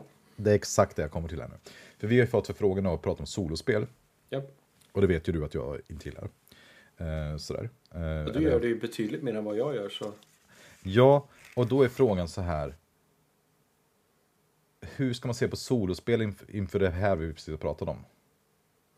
Men jag tänker där, eh, det beror ju på vilket solospel det är, men där finns det ju oftast någon så här robot eller slumpgenerator som avgör motdrag på något sätt. Ja. Så Eh, vad, spe, vad spelar du mot det? Om man tänker så här att när vi pratade om spelare så hade vi spelare, deras värderingar om eh, game states och ett regelverk. Vad är ett solospel då? Ja, men det handlar väl om endgame scoring då. Ja, plus slumpgenerator och så. Ja, försöka få så höga poäng som möjligt mot vad du hade sist. Vilket är intressant då, vilket, och då om vi pratar i våran scenario som vi pratar om här, då är spelet slut har vi sagt. Så ett solospel per definition är ju inte att spela. Nej, nej, inte för mig. Nej, och enligt den här definitionen vi pratar om. Så det, det kan, tänkte jag kan vara hot take här att solospel är inte att spela brädspel. Enligt Tunga brädspelspodden. Nej, eh, men folk... Patiens är också ett spel, tycker folk. Nej, det, ja, det är ett spel, men inte att spela. Enligt vår definition här. Nej, precis. Men jag tänker, jag har ju ändå hört, det här kanske så här zoomar ut lite från ditt resonemang. Och Det får man gärna göra, för det här är helt vansinnigt. Ja. Men jag- har pratat med Rickard som har varit med och spelat med oss några gånger. Min barndomskompis. Han sa ju han tycker det är ett väldigt bra sätt att lära sig spelet på. Mm. För att han behöver lära ut det till människor som inte har spelat så mycket spel. Då tycker han det är mycket roligare än att kolla en YouTube-video eller eh, läsa regelboken. Eller det är ett smidigt sätt att läsa regelboken medan man sätter upp spelet och kör lite runder och sådär. Och så Ja, är det så- kul. Ja, alltså det är verkligen viktigt att poängtera här nu. För att eh, alltså, folk som gillar solospel, det är ju superbra. Alltså vad mysigt sak att ha spela, liksom, att göra som aktivitet. Alltså Ja. att jämföra med att sitta och titta på tv eller någonting, det låter ju mycket tre- trevligare, roligare tycker jag personligen. Och som säger, det är ju jätteroligt liksom, att folk har hittat det här och att det är en stor grej och att det, det göder, liksom samkör med de här andra spelen på något sätt. Mm. Att man kan få massa saker. Det är typ som en, om man tänker sig film. Nu Ja. kommer jag till film igen. Att eh, filmer skapas massa och sen så avnjuter folk dem på alla möjliga olika sätt. Vissa bara kollar på bakfylla, vissa kollar på nyårsafton och de är bakfulla, kollar på Ivanhoe. Vissa har det som en universitetsstudier, vissa har det som eh, liksom släktkalas och vissa har det på alla möjliga olika sätt. Jättebra liksom. Och det är det jag tycker är, ju, det är fint i våran liksom, hobby att vi vill ofta ha med allting på samma sätt. Men Ja. det är, tycker jag, väsensskilt, vilket jag tycker vårt resonemang visar. Här. Det är två helt olika saker. Alltså, det är... Alltså, det det har gemensamt är att man köper samma fysiska sak. Ja, man köper ett spel. Skulle jag ha lite så här obscena jämförelser så skulle jag kunna göra olika jämförelser med typ matgrejer som att man kan, alla kan gå och köpa en gurka, sen kan man använda den i, på massa olika möjliga sätt. Liksom. Ja. Det, alltså till exempel då mandolinaren tänkte jag då på, eller att göra tzatziki eller att, Ja, okej, det var ett jättedåligt exempel. Skitsamma, vi struntar det. Så, nu blir jag pryd. Men, men, men, men liksom att det är någonting. Och, men, och då är co-op-spelen här då, för, där, för man, eftersom precis som solospelen då, att man är man själv och ett regelverk och en slumpgenerator ibland. Mm. Och att man sådär. Och ett co-op-spel är ju, är inte det också bara att vi är fler? Jag tänker så här, om man nu har definitionen att vinna som det viktigaste så är det ju samma sak. Ja. Ja. Och då Men- är frågan, ja, nej, jag ska inte avbryta dig, kör. För jag spelar ju spel ibland för att det är trevligt att spela, ha någonting att göra. Spelet är sekundärt mot det jag faktiskt gör. Det, det är Just det. någonting vi samlas runt. Jag har, pratat, jag har pratat om det förut. Och, En aktivitet liksom. ja, precis. Eh, Du och jag kan sitta och spela Magic med varandra och ha ett helt annat samtal för det går så pass på rutin. Vi skulle kunna spela Finns i sjön eller vad som helst. Liksom, sådär. Eh, Det är bara för att vi inte ska sitta och titta varandra in i ögonen när vi pratar med varandra. Vi har någonting som sysselsätter oss. Det kan vara ett whiskyglas eller sådär. Liksom. Jag tänker att co-op-spel är lite så här samma sak. Vi ställs inför lite olika bekymmer gemensamt som vi ska försöka lösa som en gruppaktivitet. Lite som att bli inlåst i så här, escape room Ja. eller sådana Ja. saker. Det är asmysigt och trevligt med rätt personer och det är den målsättningen man har.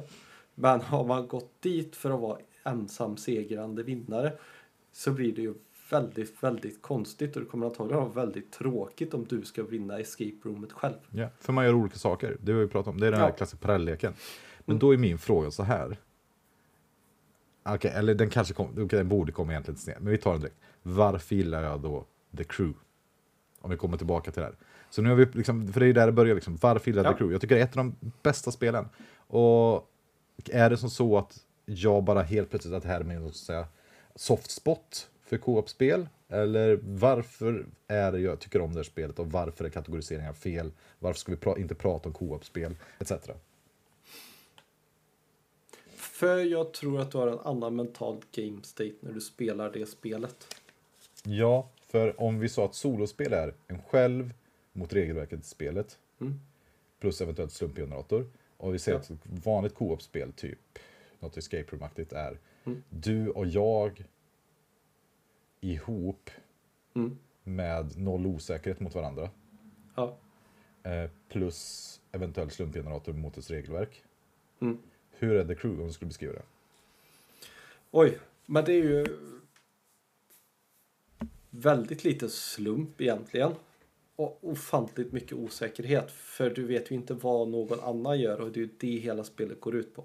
Hur skulle du säga det här metaspelet vi pratade om, liksom den här spelaraktiviteten? Hur... F- för det bygger ju på varje gång när man har spelat i en grupp. Du kan ju börja med ett lättare uppdrag och så bygger du på det. Du håller ju på att utforska metat för varje gång du spelar det. Jag tror det är det jag tror du tycker är intressant att kunna lista ut. Om vi ser utifrån de här parametrarna vi pratar om, tycker du att The Crew är mest likt Pandemic eller 1830? Jag har in... Pandemic är det man ska... Alltså Pandemic är att vi spelar som en person egentligen fast vi säger att vi har olika roller. Sen när det finns en slumpgenerator och ett regelverk. 1830 är ju tågspel, eh, öppen information. Jag spelar mot dig och dina värderingar. Jag skulle i sådana fall säga att det är mer likt 1830. Ja. Det här är ju det som är grejen! Det är alltså ett co-op-spel som inte delar de här sakerna med co-op-spel. Att jag inte fattar det. Jag blir helt... Jag blir helt eh, när jag bara, där det uppenbarar sig för mig. Jag bara, okej, det är kategoriserat som ett co-op-spel. Det står co-op-spel. Folk pratar om det som ett co-op-spel. Men det här är ju ett vanligt brädspel. Det är ett metaspel. Det är det det handlar om. Det handlar om att jag försöker förstå vad Martin säger när han gör det här. Att han värderar den här positionen på det här sättet, vilket gör att drivkraften honom är att spela blå tvåa när han tagit sexsticket. Mm. Det, är ju, det, är liksom, det går inte att kalla det för co-op. Eller det är co-op, men vi, för vi samarbetar. Men det har ingenting gemensamt med ett co-op-spel. Nej, och det är väl bara kul om man vinner. Det är väl inte det viktigaste, tänker jag. Alltså, man måste försöka vinna det, för annars faller det samman. Jo, jo, jo. Alltså, vi måste självklart, men är det så mycket roligare om vi har missbedömt en siffra eller vi vinner spelet? Förstår du vad jag menar? Jag säger Det att det kan är precis som 1830. Alltså jag skitsamma med mina 1830. Det är viktigt att vi spelar samma spel och att göra ihop Ja. och att det är en massa intressanta val som vi gör från samma liksom, ja, drivkraft. Så är det med The Crew också. Jag, alltså jag tycker att The Crew f- från första punkten i spelet är så här. Okej, du ska välja att ta ett stick. För The Crew är typ så här att vi börjar, vi får fyra färger. 1 till 9 finns, alla Mm. kort är utdelade. Det finns fyra trumfkort.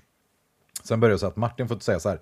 Jag väljer att jag ska det här omgången vinna ett stick med röd, rosa sexa i. Mm. Och då, om du hade tagit det på slump, då var det helt jävla galet. För då var det så här, okej vi spelar inte samma spel, det här funkar inte, spelet rasar ihop direkt. Och så måste jag tänka så här, vad finns det som gör att Martin tar rosa sexan jag har den på handen? Jag har, jag har rosa sexan på handen, varför tog Martin den? Okej, eh, den enkla anledningen är att okej, du kanske har ett kort som är över sexan. Japp. Så om jag, och till och med då kanske nia. Mm. Vad vet jag. Och sen är det så här att folk får signalera och på och sen är det helt enkelt så här, okej, jag, eh, första kortet jag spelar ut, jag får lita på att Martin har gjort den här bedömningen. Vi Mm. har samma bedömningar, jag spelar ut den nu bara. Så här, jag spelar ut rosa sexa, du lägger rosa fyra, bara pang, vi förlorar direkt. Jag bara, okej. Eh, vi får ett snack, bara, "Hur- varför la du den där? Bla, bla, bla. Så här, du bara, nej, jag tyckte det verkar gött. Jag Bara, okej. Ja, men så händer ju, så måste ju hända liksom. Men annars du bara, så här, du, fast det som händer ofta, jag lägger ut rosa sexa, du bara, nia, pang, ta den. Jag bara, nickar vi samförstånd, bara, nu förstår jag hur vi tänker. Och Det är väl också skönt med det spelet också att det tar slut där. Ja, det är Ja, fantastiskt. vi, så här, vi packar ihop det, vi kör en ny omgång. Eller, Ja, det är så sjukt bra. Så borde man göra alla spel. Man bara pang, nu spelar vi inte samma spel eller någon har gjort en felaktig totalt missberäkning. Puff, då får vi börja om. Ja, Men, eh, men det som var så intressant då, så här, för man får, man får skicka en signal i spelet, oftast. Mm. Och när jag spelade med lite nya personer, och då var det så här, det var superkänsligt läge i spelomgången.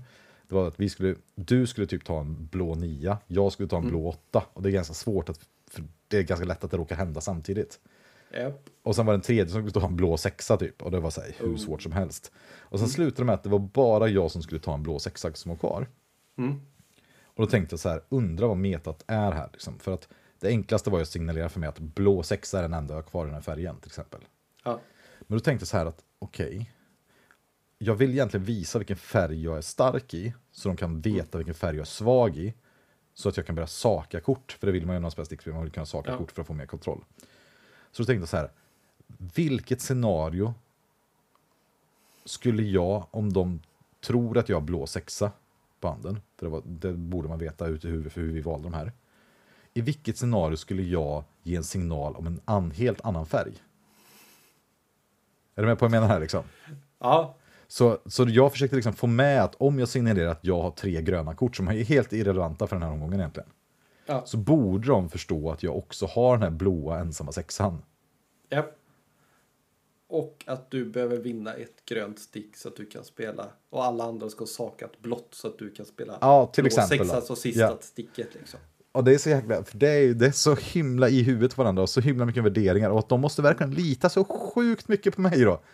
För det kan ju också bara säga, vi fattar inte varför visar han grön? "Eh, ingen aning sådär.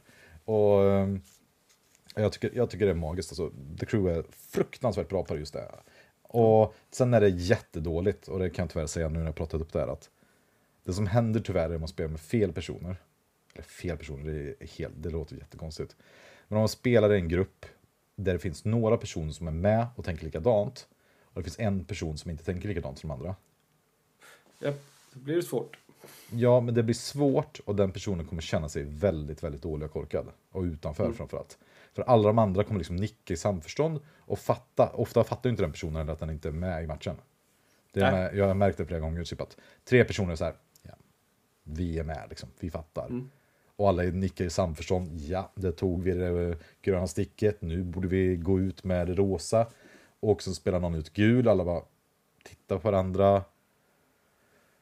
Någon råkar ge ut en suck, eller bara en pust, eller en ögonving, liksom ögonblick, liksom en ö, Ja. ett öga. Och det är, väl, det är ett av de värsta spelen jag vet på det sättet faktiskt. Mm. Jag tänker på ett annat spel. Vad tycker du om det? Det handlar om att man ska lägga siffror från 1 till 100. Ja men det är inte det spelet jag inte spelat som de säger att vi ska spela. Åh, vad heter det? Ah, det heter något tyskt som alla Mm. borde ha spelat säger de ju. Som Mattias tog med till Tumkom som inte vi har spelat. Har du inte spelat det? Jag har spelat. Nej. Jag kommer inte ihåg vad det heter. Men, jag, men för det är väl typ att man skulle förstå vad man, man borde göra typ. Ja, det heter typ Brain någonting får jag för mig att det heter. Ja, men det, ja, det handlar i alla fall om om man ska lägga x antal siffror. Jag, jag är inte helt hundra på om vi pratar om samma här. Men om man börjar med att lägga ett och sen ska nästa Ja, men du tänker på The Mind. två. Du tänker på The, The Mind. Mind tänker jag. Vad tycker du om det? Mm. Du frågar mig vad jag tycker om det, det som inte Ja. jag alls förberett mig om. Jag tycker att The Mind är ett helt misslyckat spel. Okej. Och då ska jag, får jag berätta också varför. Ja, ja. Ja, för så här att The Mind, hela poängen med det är ju att man inte kan kommunicera med varandra. Mm. Okej, nu, det kanske inte är poängen, men det är så jag tolkar från början. Det kanske inte är så. Men att man kan, får inte kommunicera med varandra. Så därför ska man försöka tänka sig in i huvudet på varandra. Mm. Och liksom komma överens om hur, på något sätt hur man ska liksom, göra saker. Eller så här, man ska försöka spela i rätt ordning. Det som händer är ju att man har bytt ut sin kommunikation med röst. Alltså prat. Mot typ pauser och interna, interna metaregler. Ja. Och sen när jag säger det högt så låter det kanske som att det här är poängen med spelet. Ja, precis. typ att det låter ju som ett spel som vi hade kunnat designa så här. Hmm, undrar hur vi ska få folk att börja tänka på meta lite mer. Ja, vi gör The Mind som spel. För typ, man märkte var så här att om någon har det självklara valet så spelar den på 0,1 sekund. Om det har ett ganska högt kort så spelar den efter 3-4 sekunder eller något. Ja. Och då byter man ut till exempel så här kommunikation mot pauser istället. Vilket, ja, jag vet inte, är det bra? För då, det, att- då, då tycker jag det är misslyckat i och för sig, för då blir det bara som ett nytt kommunikationssätt. Men om man får dig metat på något sätt hur man har olika tankar och regler om som kanske inte är, för jag menar, om man bara har det på pauser så betyder det så här två sekunder är intervall plus minus 4 till 10. Tre Ja. sekunder är minus 7. Då är ju, kan man lika gärna sagt ja, plus, ja, plus 7. Mm. Men jag tycker, att det, jag Ja, tycker det det som är intressant med det spelet är ju att lista ut det där. Eh, Ja. Jag tror det är tråkigt att spela mer än 20 minuter. Jag tyckte det har varit ganska kul när jag spelat det för att se hur folk tänker, hur snabbt man slänger ner saker och sådär. Lite det här, försöka förstå metaspelet. Desto mer inlärt det blir, desto mindre intressant är spelet. Ja, för då blir det ju bara så här, hur bra är vi på att räkna internt till i sekundvis intervaller i huvudet? Ja, precis. För jag vet, Det jag kommer ihåg Bitter och. Tysk pratar om det någon vända. Uh, kommer inte ihåg vem av dem som sa det. Han hade spelat det med sina... Det är någon av dem som är jazzmusiker där. Ja, Han sa det fungerar hur bra som helst med jazzmänniskor. ja för de har liksom. takt. Ja, precis. Och den, den sitter liksom så automatiskt på något sätt. Men sen har han spelat med sina hårdrocksvänner och lite andra så här klassisk musik och så här. Ja. Alltså, nej, vi klarar det aldrig. Eller inte aldrig, men det är så här, Det fanns inte det här naturliga flowet i gruppen liksom. Alltså jag tycker det är falsk marknadsföring spelen. Det borde bara heta så här Silence the game eller någonting istället. Så här, hur bra är vi på att räkna tyst? Det liksom, fan vilket dåligt spel när jag bara tänker på det. Bara, hur bra är vi på att räkna tyst ihop i grupp? Ja, det kan ju vara de som gillar Concordia Venus och spelar det i tysta då. De kan ju köra det. Men jag tror du hade kunnat uppskatta det, liksom, den metagrejen och försöka lista ut den. Men något det sånär. blir ju typ inte metagrej. det- Det blir ju bara att man ska räkna tyst i så fall. Ja, men ja. Ja, men tänk så här att du och jag träffas innan så säger vi så här en sekund per, per valör som diffar. Ja, men Och då är ju så- spelet förstört. Ja, men det jag menar. Det är ju då liksom, det är spelet- folk, Ja, då kan vi sluta spela spelet. ja, det är ju det folk väl kan försöka eftersträva typ med jazzmusiken. Och bara, ja, vi är jättebra på att räkna fyrtakt. Mm. Här, det, pff, ja, om man då aldrig får kommunicera om det, då okej, fine, jag vet inte. Jag, men men okej, jag ska komma tillbaka till det. Men okej, så att när vi kommer fram till att spel finns en kartong, själva Mm. att spela, det är liksom det här metat som är mellan människor när man gör base, val baserat på eh, kunskapsläge och värderingar kring det här och sådär. Ja. Sen finns det en massa problem med det här som inte jag kanske tar upp idag då, men som ja, det kanske vi borde prata om för det är jävligt intressant. Alltså för Ja, du och Fabian har en position här. Ja, vad? Jag, tror vi får ta det nästa gång. Eller så vi får vi det. pausa och spela, Ja. fortsätta spela in Vi, vi tar det nästa gång. Och sen, för det är typ vad det handlar om, få, vilka saker får man ha med i sin värdering? Typ, till exempel, får jag med att Martin gill, brukar gilla ett visst bolag? Får jag med Ja. att han har en dålig dag på jobbet? Får jag med om att han är känslomässigt instabil? Får jag med, etc. Alla de här grejerna. Ehm, men jag skulle komma tillbaka, vi hade en diskussion för väldigt många avsnitt sedan om skillnaden mellan tema och setting som berör Mm. vårt spel vi ska prata kort om idag också. Där eh, jag har pratat om setting som är den traditionella som folk i Sverige kallar för tema. Typ så här, vad handlar spelet om? Vilka miljöer? Är det ehm, sci-fi spel? Är det fan, high fantasy? Är det etc. Liksom, vad vad eh, finns egentligen? Hur kan man beskriva spelet? Och där kan man ju till exempel, Terra Mystica är high fantasy, det är, ja, vad vi nu kallar det. Yep. Tycker du att man skulle kunna säga att den klassiska användningen av tema, eller setting som jag då kallar det, finns den i metaspelet eller i kartongen? I kartongen. Ja. ja, det är det här jag kommit på. Jag bara blir så jävla nöjd. Jag kommer bara, Fan, det är det som är skillnaden på ett enkelt förklarat sätt på en timme. Men, mm. men att settingen finns ju i kartongen. Du får den köpt, du tittar på den, du kan ta på den. Och jag vill ju mena att det, när vi pratar om temat, det är det som finns i metaspelet, och det att spela liksom. Mm. Alltså det är det som växer fram genom alla actions, det kanske är den känslan eller berättelsen eller hur man påverkas av spelet som är själva spelets tema. Ja, typ som kan man kalla man spelar... det själ? Ja, men själ, liksom, absolut. Och, men typ så här, som är, jag, jag gillar temat, liksom det som är som är liksom unset man spelar, man upplever det på något sätt. Som när man spelar Food Chain så känner man sig som en girig kapitalist som försöker yep. utkonkurrera varandra. Liksom. När man spelar 1830 så handlar det om hur utnyttjad man blir av sitt risktagande. Mm. Yep. Och att man försöker hela tiden berätta historier om att det är okej, okay, det är okej, okay, det är okej. Okay. Och så bara åh, det var inte okej, nu kommer tisen, helvete. Liksom.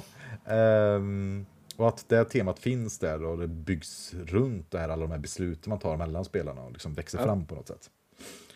Och det är egentligen min segway till att vi ska prata om veckans spel, eller år, månadens spel, eller årets spel. Mm. The Cost, alltså Spielworks spel från 2001, tror jag. Jag gissar på det nu. Jag tror det är från 2001. Uh, nu blir jag osäker med pandemiåren. Jag har skrivit upp det någonstans här. Och det är ju Armando Canale första spelarna har gjort. Mm. Spielworks har ju tryckt upp en upplaga, de brukar ju trycka 1100 spel tror jag deras upplagor. Ganska svårt, vi har ju fått tag på det. Även, yep. eh, man kan även köpa det eh, oss. vi har inga pengar i vår podd, så det är ju inflation och allt det Och det stora försäljningsgrejen till The Cost är ju att det handlar om asbestindustrin. Mm. Och att man spelar helt enkelt eh, kapitalister, tror jag, som ja. äger olika ja, investerar i asbestindustrin och i infrastruktur runt det för att tjäna pengar. Yep.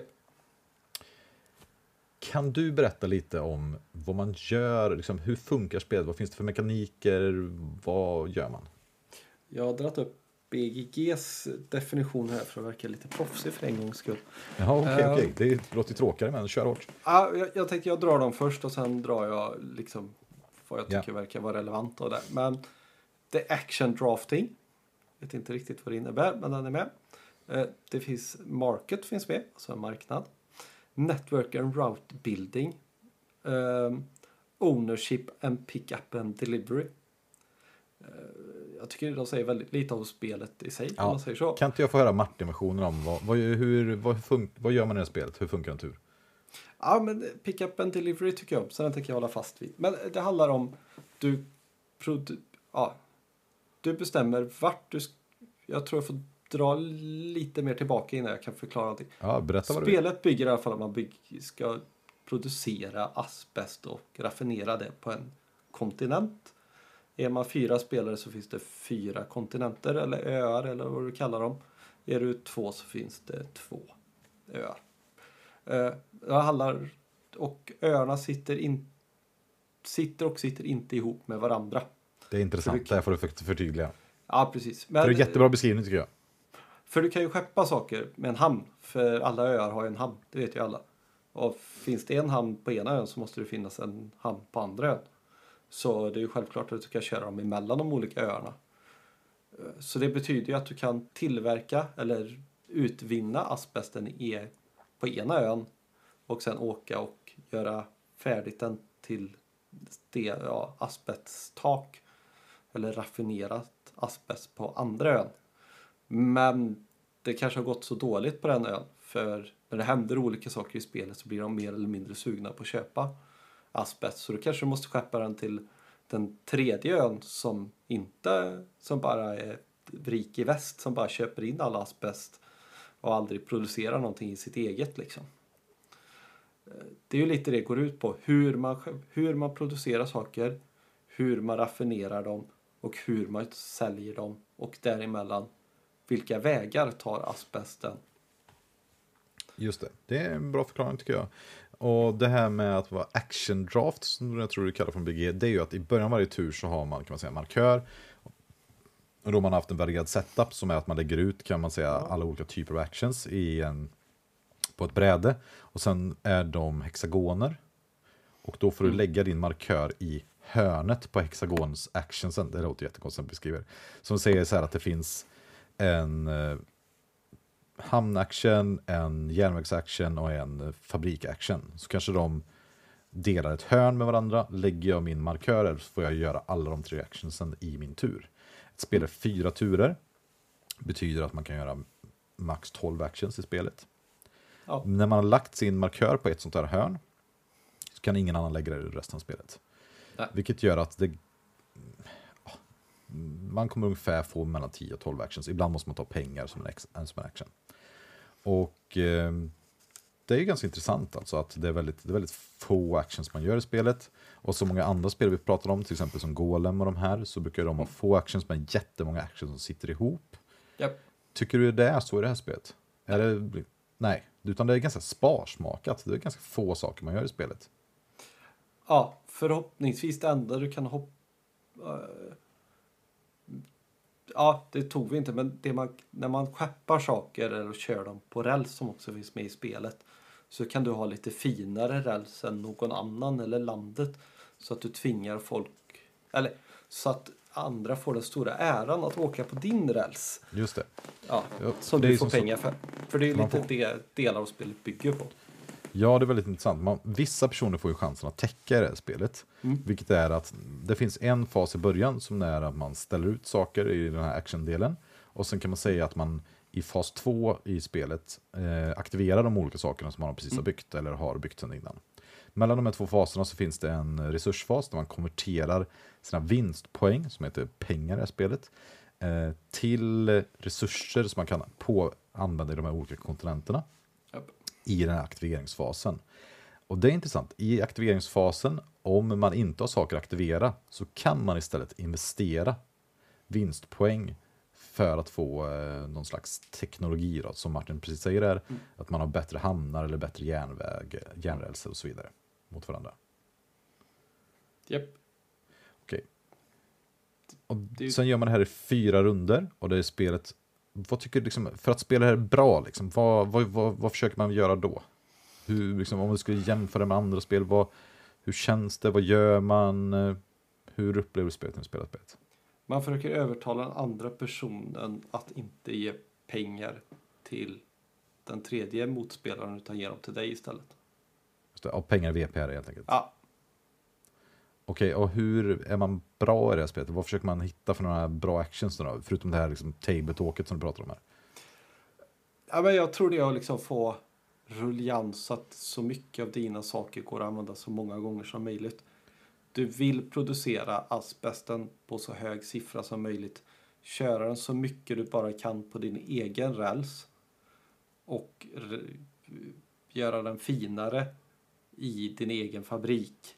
Och sen sälja den till marknaden där du får mest pengar för den. Och förhoppningsvis har du åkt massa på din egen räls under de här tre dragen då. Just det. Och skulle du jämföra det här med något annat spel? För vad skulle du jämföra med då? Jag vet inte. Jag försöker blanka just nu. Hmm. Har du någon bra liknelse? Ja, några här. Får se vad du tycker om dem. Jag kommer slänga in... Ursäkta. Om jag säger så här, om jag slänger in tre spel Mm. och du får säga vilket av dem du inte tycker du påminner alls om. Så jag Ja. slänger in en av dem som är en dad. Oj, oj, oj. Spännande va? Jag måste bara Mm. hosta en sekund. Ursäkta en sekund. Okej, då säger jag... Ursäkta min hostning. Jag säger... Container, Caverna, Age of Steam. Kaverna. Vilk, vilket, men vad menar du med det? Ja, det är det jag tar bort. Varför då? Varför har inte det här någonting med Caverna att göra? Nej, men jag, jag tänker att i Kaverna handlar det om att blocka eh, stor del av Kaverna. Det finns ju lite i det här spelet också. Det handlar väldigt mycket om att blocka andra personers val. Eh, när man gör saker. Jag tar kol nu för att Erik inte ska få kol. Eh, jag Just det. behöver inte ta trä nu för jag vet att Erik inte kommer ta trä. Då kan jag det. ställa mig på får istället. Det är ju lite Vad- det Kaverna bygger på för mig nu. Vad tycker du om den här engine building-känslan i Kverna då? För det måste man väl säga att finns i att bygga motor är väl en stor del av Kverna. Jo, det är väl... Och hitta kombos och sådana grejer. Tycker du det är en stor del av, av The Cost? Det är det nog kanske, men jag tycker inte det. Du får vara mer självsäker Martin, för jag tycker inte heller det nämligen. Det är så här, ja, antingen så använder jag min egen fabrik eller så använder jag någon annans fabrik. Det är... Okej, tycker du det är något likt container då? Jo, men där tycker jag nog ändå det är så här. Är det mer värt att köpa mina egna containrar eller är det bättre att köpa någon annans container i deras hamn?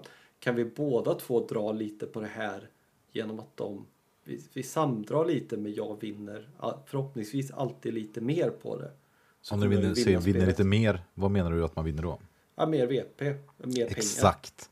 Här är ju den stora grejen tycker jag i det här spelet. Att precis som container så handlar det här så väldigt snabbt om vad får jag mest VP av? Ja, Och hur skapar jag incitament så jag får kanske mer VP nu och runda tre eller fyra? ja, Och hur får jag folk att tro att jag kommer få mindre VP så att de kan ge mig VP istället för någon annan? ja, För en stor del är ju att, som är intressant är att de, de här kontinenterna vi pratar om, när de blir tillräckligt trötta på asbestförsäljningen och tycker att det dör för mycket folk av asbestindustrin, så slängs ju den delen, kartan bort från spelet rent fysiskt. Mm. Påminner lite om Dymascher för övrigt, så att det bara, Ja. man plockar bort en stor del av spelplanen helt enkelt. Ja. Vilket är ganska dramatiskt och ganska roligt sådär, men eh, det är ganska kast om man har mycket infrastruktur på en kontinent som bara helt plötsligt försvinner. ja och det, det blir väldigt svårt att bygga upp väldigt mycket infrastruktur på en kontinent. För man vet Ja. att den kommer försvinna fortare liksom. Ja, och gör man det så förtjänar man att bli taget från de andra och då kommer de andra helt enkelt plötsligt slå upp massa gruvor, börja eh, utvinna massa asbest Ja. och inte då, för i spelet får man välja nämligen ens tur att man vill, om man vill mina safe eller unsafe. Ja. Så vill man då ha bra arbetsmiljö för sina arbetare eller skiter man i det om de dör? Och det ena ger ju då cred till landet och det andra ger inte så cred till landet. Mm. Det ena kostar jättemycket resurser från dig själv och det andra kostar inga resurser alls förutom att de dör. Mm. Och eh, vilket gör att man, om en Martin har jättefin infrastruktur i en kontinent och är jättebra för deras arbetsmiljö, hindrar ju inte, kanske kan vara så, så att det kan komma någon annan kapitalist och slå upp en gruva där och börja döda av massa folk med asbest och då hatar de ju Martins asbestfabrik ändå, för de har ju ingen aning om vilket som är bra eller inte. Nej, så är det. All asbest är dålig. Ja, och då stänger ju hela kontinenten från asbest och man slänger bort den i lådan och Ja. den personen som inte då har fått pajat vinner spelet, eller hur är det? Ja, troligtvis inte. Ytterst oklart, det beror på hur mycket de andra kör på dens räls. Ja, och jag tycker att, eh, vad sa jag, vad sa jag, Age of Steam också. Vad, vad tycker du är likt Age of Steam? För det var ju så här, det här spelet har ju sålts in och marknadsförts, skulle jag säga, så här av, typ, vad vet jag, traditionella brädspelskanaler som marknadsför spel, som Age of Steam-esk. Ja, Och då har vi haft stora diskussioner om vad Age of Steam är, och om det är bra eller dåligt, varför det är bra eller dåligt och etc. Olika faser i spelet. Mm. Är det här The Cost likt Age of Steam? För det är ju många som lyssnar på den podd som tycker Age of Steam är jättebra.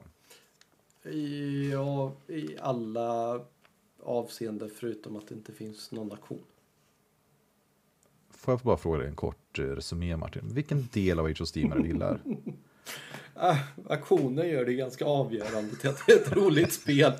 Vilken jävla... Man bara öppnar, bara, Ed, jag vet att vi var på Tungkon och Edvin förklarar spelet. Jag bara så här, okej, men hur funkar aktionen då? Bara, det är ingen aktion. Jag bara, va?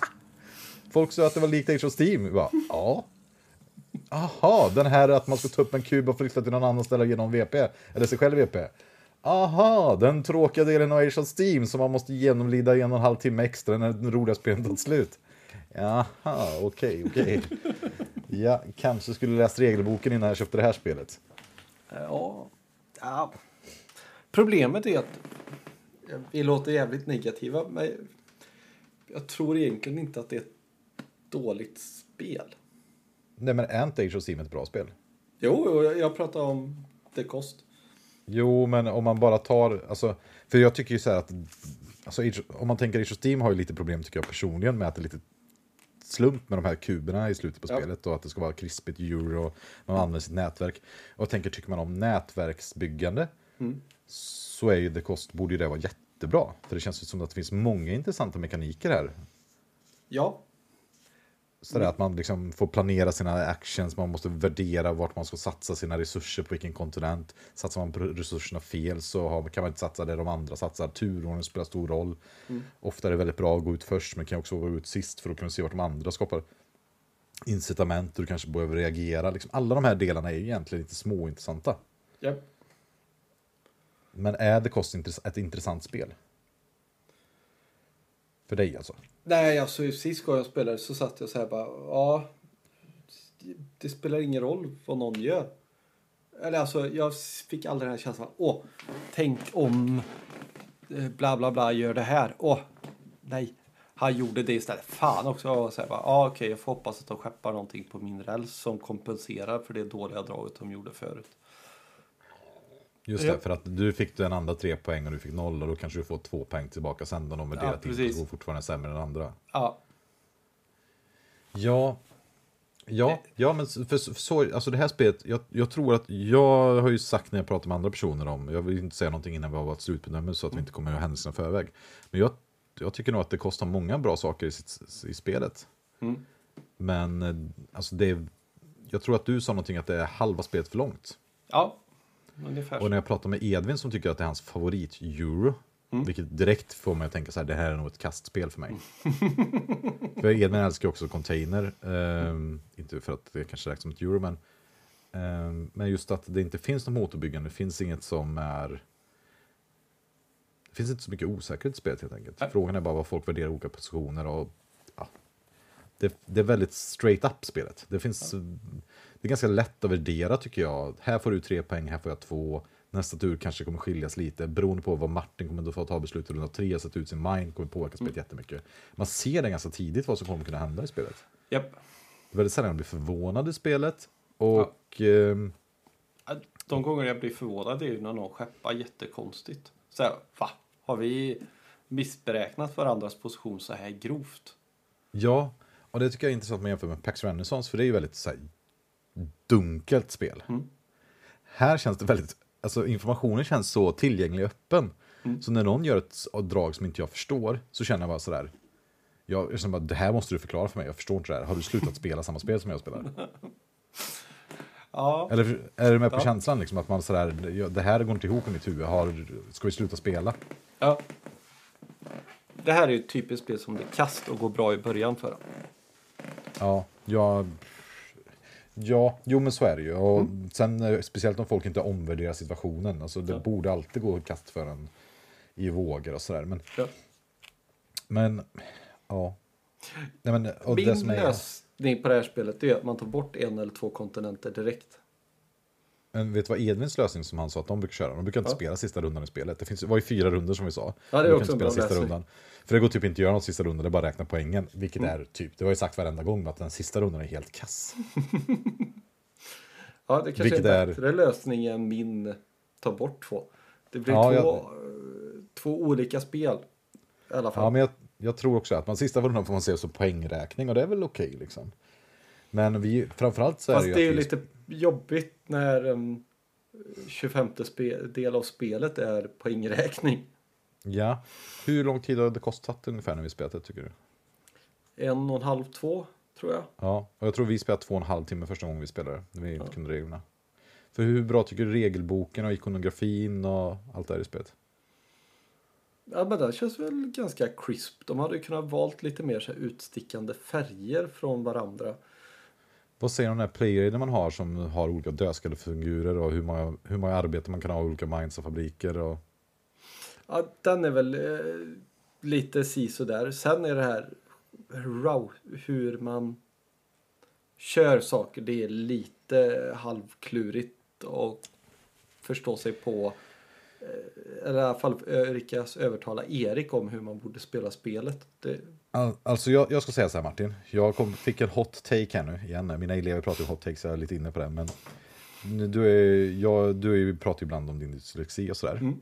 Jag outar din dyslexi här som kör. en tillgång i det här spelet. Så här, för jag tror att skillnaden mellan dig och mig är att jag är extremt van att använda vad ska man säga, visual cues in text och eh, symboler för att Mm. komma ihåg saker. Precis som att typ när vi tittar på ett bräde så tycker du till exempel du vet att det är mycket enklare om jag får spela åt, åt rätt håll för mig. Ja. Och, jag, och jag, skulle, jag vet inte om det har någonting med din dyslexi att göra, men jag tror att du spelar oftare spelet mer i huvudet än vad jag gör med olika de här reglerna som står. Att jag använder ofta text och eh, symbolik på produkterna kanske mer än vad du gör. Ja, det tror jag. För jag tyckte att det här spelet är typ bland de värsta spelen jag har spelat i form av regelbok och hur man säger saker och hur ens eh, spelartablå är uppbyggd. Den är typ gjord som att man skulle bli lurad av spelet. Det finns vissa logiska saker man måste, eller logiska, jag vet inte. det finns vissa saker man måste acceptera. Och när Ja, man gör det så exempel. blir det inte svårt. Och du har ju exempel. väldigt svårt att bara acceptera saker. Ja, ja, men vi har ju bara en, en intressant regel som, som jag tycker inte egentligen är problematisk, utan den borde bara skrivits i regelboken. Den kallas Rail Priority, kallas det. Och vilket visar sig inte vara prioritet mellan järnvägar, för att det visar att det är vilken hamn en räls ska åka till som är det viktigaste. Mm. Och det här nämns inte någonting överhuvudtaget, utan det finns något som heter hamnprioritet och sen finns det något som heter rälsprioritet. Men rälsprioritet i sin tur spelar typ nästan ingen roll, förutom när det spelar roll. Japp. Och, och det finns också en intressant sak, att när du ska frakta saker i spelet, generellt i spelet skulle jag säga att den kortaste vägen brukar man antas vilja åka. Om jag ska frakta en sak från punkt A till punkt B, så känns det ganska konstigt att man åker åt helt fel håll i cirklar. Japp. Det är någonting som jag tycker borde vara utskrivet i regelboken. Om man bryter det. Ja, det Så är, det tycka. inte, så är det ju inte här. Utan, och det gör ju än värre att du skaffar rail priority. Och du tänker, ja men då måste du åka så här. Nej, du kan åka ännu konstigare. Jag kan i och för sig, jag hade ju jag har inte behövt lära mig spelet genom regelboken. Jag lärde ju mig spelet genom att kolla på Heavy Cardboards genomspelning med Den var designen. superbra. Den var Ja. superbra den regeln. Utan den så tror jag att jag hade haft extremt svårt att ta mig an det här spelet. Ja, ja det, och det är så onödigt. Och samma som spelartablån när man kollar så här, okej, då, står, då är det så här siffror som ska ligga ute på kartan som ska motsvara att du bygger en siffrig eh, mine i din tablå. Och sen så finns det massa tomma fält. Och det står inte någonstans hur många maxarbetare du kan ha, för det finns ett då corner case som gör att du kan ha en extra i din Japp. första fabrik. Och de andra har, alltså det, det är så många, man så här, hade de Speedworks haft en sån här editor som på något sätt hade lagt 10 minuter på det här spelet så hade man bara kunnat gjort det här så himla mycket enklare. För det är ett väldigt enkelt spel. Det är ett simpelt spel. Det, är inte, det här är inte svårare än Chicago Express eller egentligen. Ja, kanske Nej. lite, men inte mycket alltså. Nej, jag, håller med. Och hade man bara kallat Rail Priority typ som så här, byråkrati mm, plus ett i byråkrati. Eller second förstår. priority. Ja, Eller second priority eller någonting. Det hade varit mycket enklare att inte typ förstå regeln. Japp. Men det finns så många saker här. Jag, det, jag har en lång lista som jag skrivit upp med alla som är dåliga. Men jag tänker så här, om alla, folk får reda på alla saker som är dåliga här, då kommer folk bara bli sura på spelet och spela. Det, är- för det är ändå, jag tror att det här är ett spel som, många, som folk skulle kunna uppskatta på riktigt. Ja, men jag tror den, eh, antingen Edvin-grejen eller jag har inte hunnit prova min, men jag tror båda de två gör spelet väldigt mycket bättre. Och då är min fråga så här. För ja, vi ska prata omdöme, men en sak innan. Mm. Det här spelet var ju hela marknadsföringen som är det här spelet var ju att det här skulle vara ett intressant tema, som folk kallar det. Alltså med asbestindustrin och sådär. Hur tycker du att det kommer fram med det här spelet? Nej, Är det någonting som ja, finns i lådan eller är det någonting som finns mellan, i det här metaspelet som vi pratar om som tema? Liksom? Hur, kan du liksom beskriva lite de här skillnaderna? Ja, men jag tänker så här, jag har lyssnat lite på det. Eh, P3 Dokumentär har en asbra dokumentär om den svenska asbesten och hur hemskt det varit i Skåne och hur många som har dött i cancer och hur hemskt bolaget så mörkade saker och sådär. Så jag, jag tycker att det finns ett intressant element där. Och, men det känns lite omvänt varianten av att det var ju rätt populärt ett tag att man gjorde så här rasistiska spel eller stereotypiska spel och så klistrade man på en förklaring på första sidan Och så var det helt okej att man gick ut och dödade eh, native americans eller indianer eller vad du nu vill säga. Bara för att jag klistrat på det på första sidan av att det var så hemskt. Så kan Ja. vi skippa hela det här. Bra, nu har vi liksom så, så här tryckt i våran klausul att det är färdigt. Det här känns lite som den omvända varianten. Så här. Vi, vi lägger på ett mörkt element som inte har med någonting med spelet att göra för att det ska bli djupare. ja, Ja. Ja, Martin, jag, jag, jag kan bara hålla med. Alltså, det är ju så himla spot on. Så i slut, alltså, I poängräkning i spelets slut så står det så här. Så här räknar du poängen på slutet, vilket är typ så här, hur enkelt som helst. Och sen står det så här. Now everyone should look at their playboard and see what have they done, how many have they killed, bla bla bla. Mm. Alltså, du vet, när jag läser den texten. Mm. Alltså, nu finns ju inte cringe som Ja. ord längre, har mina ungdomar berättat för mig liksom, i skolan. Sådär. Men det är så jädra pinsamt att läsa den texten. ja, men, Så jag, skäm, jag, jag skäms inombords när jag läser den texten. För det känns som att det är en så här packad 14-åring som har tänkt ut det här på fyllan. Att de bara, kolla vi har ett spel och sen så säger vi att det handlar om det här. Och sen så har de tagit träpjäser och lagt i, det här, i den här rutan här. så jävla djupt. Så jävla deep alltså. alltså. Jag vet inte vilket jag tycker är värst. Alltså, jag tyck, jo, jag vet exakt vad jag tycker är värst. För det här spelet, som den kallas som de kallar tema, det är setting. Det här är Rainer Knizia. Alltså det är lövtunt, Japp. den här settingen. Den här sitter påklistrad och sen har de, precis som du säger har de skrivit till en del i regelboken. Mm. För jag menar, när du spelar det här spelet, hur mycket av det liksom skiner igenom i mekanikerna, i, i hur du känner när du spelar spelet. Liksom, Nej, men man kan göra ett dåligt drag ibland och betala extra för att rädda en orange liten plupp längst ner på sin karta. Ja. Liksom. och, och det är det som är intressant då, om det här verkligen är, liksom, för det kan ju vara som så här, att precis som när vi pratar om Mind, det kanske är helt genialt där. Så kan det också vara, typ att man tänker så här, okej, asbestindustrin, den är fruktansvärd, det finns fortfarande, det är jättehemskt. Okej, för jag menar, det vi gör i spelet, vi spelar ju kapitalister, Ja, och vi vinner spelet genom att få mest pengar. ja. Vi påverkas inte alls av hur många vi har dödat. Nej. Eh, och det står i regelboken att vi ska ta reflektera över det eller någonting. Men det är ingenting vi gör under hela spelets gång. Nej. Vilket då kan vara liksom next level, liksom att det är det som är grejen. Att en kapitalist aldrig någonsin tänker på arbetsmiljö och så vidare. Men jag tänker att det kanske hade blivit kraftfullare om det faktiskt hade varit en del i spelet, precis som du säger med de här native americans, att kanske att man får minuspoäng i spelet eller att man kan, det kan straffa sig för att någon slags eh, Du får ny betala idé om... Tre Ja, typ- mynt för begravningen för den avlidne varje gång och dens familj eller någonting. Så att det blir en Ja, eller typ att- Liksom. Att senare i, spelet så, typ som, åh vad heter det, spelet som handlar om, eh, åh, som är kolonisationsspel som, det finns slavery i alla fall i spelet. Jag kommer snart på vad det heter. Och i slut, mitten av spelet så kommer typ så här, eh, liberala krafter in, vilket gör att de som har haft slavery mycket då blir bestraffade. Mm. Medan det varit supereffektivt sett innan. Och i det här spelet kan man ju tänka sig då att, den, att det för fram då att vi kapitalister som spelar inte har någonting med arbetsmiljö att göra. Ja. Så det, det, det, det är ingenting som finns på vår agenda helt enkelt. Utan. Nej. Och, men det för ju också fram den här intressanta grejen, typ att befolkningen i ett land struntar lite också i om en kapitalist sysslar med arbetsmiljö eller inte. Så länge det finns pengar att tjäna för hela landet. Ja, och även om det finns någon annan som sysslar med samma vara i landet så det blir dålig PR. Ja. Vilket är ett jädrigt cyniskt sätt att se på, på världen. Typ så här att folket har ingen aning alls om saker och ting. Utan det är bara typ vad media då har påverkat eller den allmänna synen på det. Ja.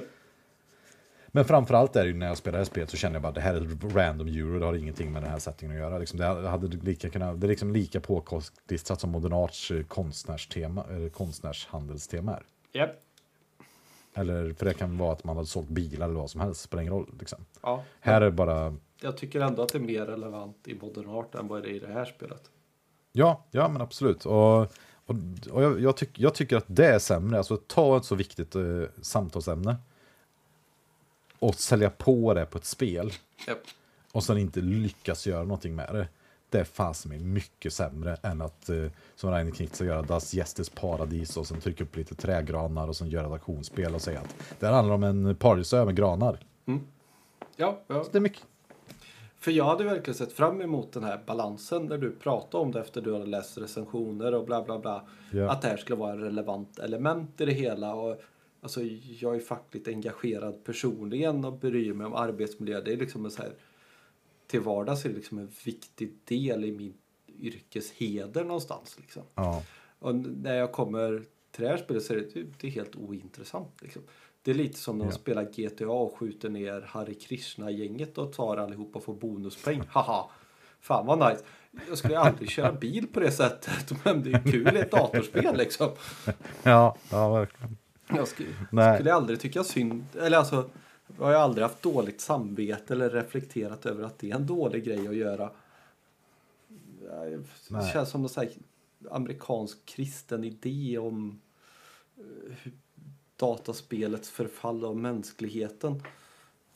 Ja, nej, alltså jag, nej, jag tycker det här, det här är bara Det här är typ ett nytt lågvattenmärke i setting och tema alltså. För jag tycker temat till det här spelet vad, vad, vad, gör man känslomässigt? Så här, man försöker som du säger på något sätt Försöka agera svag för att bli stark sen Försöka Det förmedlar tanken om att eh, inte ja, försöka dölja, alltså, ja, det är väl egentligen det jag försöker förmedla på något sätt spelet, att det är viktigt att inte vara den som folk upplever som vinnare eller ledare. Ja, precis. Det är det spelet handlar om. Mm. Då förlorar man. Japp. Och det är väldigt sparsmakat. Det handlar direkt om att skaffa VP. Och det, det är det som är egentligen grejen, alla spel är abstraktioner. Alltså Caverna handlar ju också egentligen det. När jag tar tre träd så betyder det att kanske i det långa loppet blir 0,2 vinstpoäng eller något. Mm. Men här är det inte dolt, det är rakt fram. Det finns ingen chans att drömma i det spelet, det är avskalat. Japp. Och jag har upptäckt det nu, jag gillar inte sånt spel. Det lärde jag mig av det spelet, det är jag glad över. Jag, gill, jag gillar inte The Cost. Alltså, jag, jag tycker det är ett bra spel, det finns jättemånga personer här skulle vara bra för. Jag, folk som gillar att bygga rutt, eh, nätverk, folk som gillar avskalade spel. Och folk som tycker om eh, infrastrukturspel, Age of Steam utan aktion. Jag tycker ändå våran läkar-Henrik som ändå kände att det här borde nog vara lite ett spel för honom. Han gillar Ja, ju de här tänkt. grejerna liksom. Han sa att det största selling pointen med det här spelet är att eh, med regelgenomgång så tog det en och en halv timme. Ja. Och han någon känns- så kan det. Och han, hur kul hade han? Han sa att det var det som var, gjorde att det var okej bara. Va? Ja, det var det som var det bästa. Eller alltså så här, han kan få spela det på en vardag. Det, det Ja. var liksom. Jag tror han tyckte att det var okej, men det var nog inget som han var. Alltså som sagt var, det var det bästa han tyckte med spelet att han kan få spela det en dag när han kommer hem från jobbet liksom. Ja, och skulle man vilja ha ett spel som är lite liknande, men inte alls då, för tycker jag kanske ett Bress, att man bygger lite infrastruktur, man försöker skapa lite incitament och så vidare. Det tycker jag är ett mycket rikare spel. Sen förstår jag att för mig passar det bättre, att det är lite mer, mer krom, eller vad man skulle kalla det, mer där, det finns mer saker att göra, mer lite osäkerhet, det finns lite mer lullull som man kan drömma sig bort i och sådär. Här är det bara så här, vem vill jag ge 3 VP? Ja. Vem, slutar i, vem kommer Martin vilja ge 3 BP? Okej, vart kommer han bygga sin mind? För vem tror han går bäst Mm. i runda tre? Vem kommer komma sist i den rundan? Vem kommer komma sist på starting player? Eh, Jag vet inte. Men vem skulle du rekommendera spel till? Jag- Jag tror det är lite om man är personer som har spelat Age of Steam och inte gillar Aktionen? aktionen. Ja. Pang. Nej men jag Ja. tror Edvin känns ju ändå han har ju bred spelsmak, gillar massa 18xx, uh, starkt värmar och 1830 som ni hör. Och han tycker att det är superbra så någonstans måste det finnas någon sån här i så här vanddiagram så hamnar väl vi precis runt varandra och hittar 1830 i mitten. Så om du tillhör det andra diagrammet, jag vet inte riktigt vem det är mer än Edvin just nu. Du finns där ute, du som gillar kost. Och köp av oss, för vi har ett ex som vi gärna vill sälja. vi har inga pengar att köpa nya spel för. Nej, men alltså jag, jag tror också det. Vi har spelat så himla mycket spel så våra ribba för ett bra spel har höjts. Frågan om det här hade varit mer intressant om vi inte hade spelat container. Ja. Ja, jag förstår vad du menar. Jag, jag tycker ju att det här är ett bra spel. Jag, men Ja, jag tycker jag samtidigt också. är, Men samtidigt är nog det här det tråkigaste spelet i förhållande till hur bra jag tycker det är. Ja, hur tror du det Jag skulle gå alltså- hem hos dina Göteborgskompisar då, som spelar eh, typ konstiga Nej, spel? de skulle, de skulle tycka det var svintråkigt. Ja. Men, men, men just att när vi skulle spela andra gången, det är en av få gånger jag verkligen så här, åh, jag ville verkligen backa ut, kände på så här, nej, jag måste ställa upp, jag måste spela det här spelet. Mm. Och jag bara så här, okej, jag fattar mer av spelet för första gången och jag tycker jag förstod reglerna och eh, så där. Ja, det var ju positivt. Men jag hade ju ännu tråkigare än första gången. Mm. Det var liksom roligare att fatta mindre för att reglerna var kass. Mm. Rickard körde ju hem mig från Vargön den dagen, Ja. för vi spelade inte hemma hos dig. Eh, han sa ju det. Eh, han jämför, för vi pratade lite om spel och hur, hur många gånger ett spel är värt att spela tills det liksom är löst. Han bara, men det här spelet borde man ju ha löst omgång tre liksom. Det är ju inte Ja. som Terra Mystica eller Gaia Project som du kan spela 20 gånger utan att ha löst spelet. Det här är så här, japp, nu har vi spelat det här ihop tre gånger. Nu behöver vi aldrig mer spela med det här för då vet vi redan vem som har vunnit innan vi har startat. Eller i stort sett i alla fall. Lite så kände jag omgång två av spelet. Ja, nej, jag, jag håller med. Det är... eh, Så det kanske är roligare om man spelar med nya människor varje gång. Ja, och då ändå liksom, det är ganska hög ribba med liksom hur produkterna är skapade tycker jag. Alltså hur fysi- alltså komponenterna är för svåra för att någon för att förstå. Det tar för lång tid att förklara spelet. Vikt på BGG är 3,54. Ja. Och då tycker jag ett punkt är de med hur komponenterna och regelboken är utformade. Men alltså skulle man spela med någon som kan det här så kan de förklara jätteenkelt. Ja, Så det, ja. Ja, men jag, jag har inte så mycket mer att säga om det här. Jag tycker, det, vad, jo, vi måste ha vårt obligatoriska sifferbetyg som inte betyder någonting. Martin, Mm. vad är det för betyg? Jag brukar ju säga att fem är liksom mellanmjölkets land. Jag är nog fasen nere på fyra och en halv. Tror jag. Det är lite sämre Ja. än ett medelmåttespel. Ja, om jag, om jag skulle jämföra det här med alla andra spel som vi har recenserat, Mm. tveklöst tråkigaste spelet vi har spelat. Ja. Eh, ska jag recensera mot alla, liksom, hela brädspelsindustrin så är ju det här fortfarande ett bra spel. Och Mm. jag tänker att jag skulle mycket hellre spela än väldigt, väldigt många spel som jag aldrig skulle få för mig att spela. Ja, Men det, här, men det här är ett spel jag aktivt skulle motarbeta om någon föreslår att vi ska spela det. ja. Och det var ju till och med som så att när jag, vi skulle spela den tredje gången Mm. så klarade inte jag mer utan jag bara så erbjöd mig att hoppa med på andra brädet, bordet som spelar barrage. Eller om det var fjärde gången. ja. Erbjöd dig. Du drog med ett helt annat spel och var glad över att du slapp vara med. Nu ska du inte Och så här tre på någon-. Ja, precis. Du ska inte falla på någon martyrsvärd här inte. Ja, men det var ju faktiskt en av första gången vi bara oj, vi är sex personer, då kanske vi måste dela upp oss i två grupper. Mm. Oj, ja. Men, ja. ja Nej, men, och, och det som är intressant med det här spelet är så här att eh, många av de spelen har vi spelat ofta 30 gånger, något vi recenserar. Mm. Det här har vi spelat jättefå gånger. Och jag är helt upp, eh, liksom, jag är tveklöst säker på att även om jag spelar 100 gånger till så kommer jag inte gilla det spelet.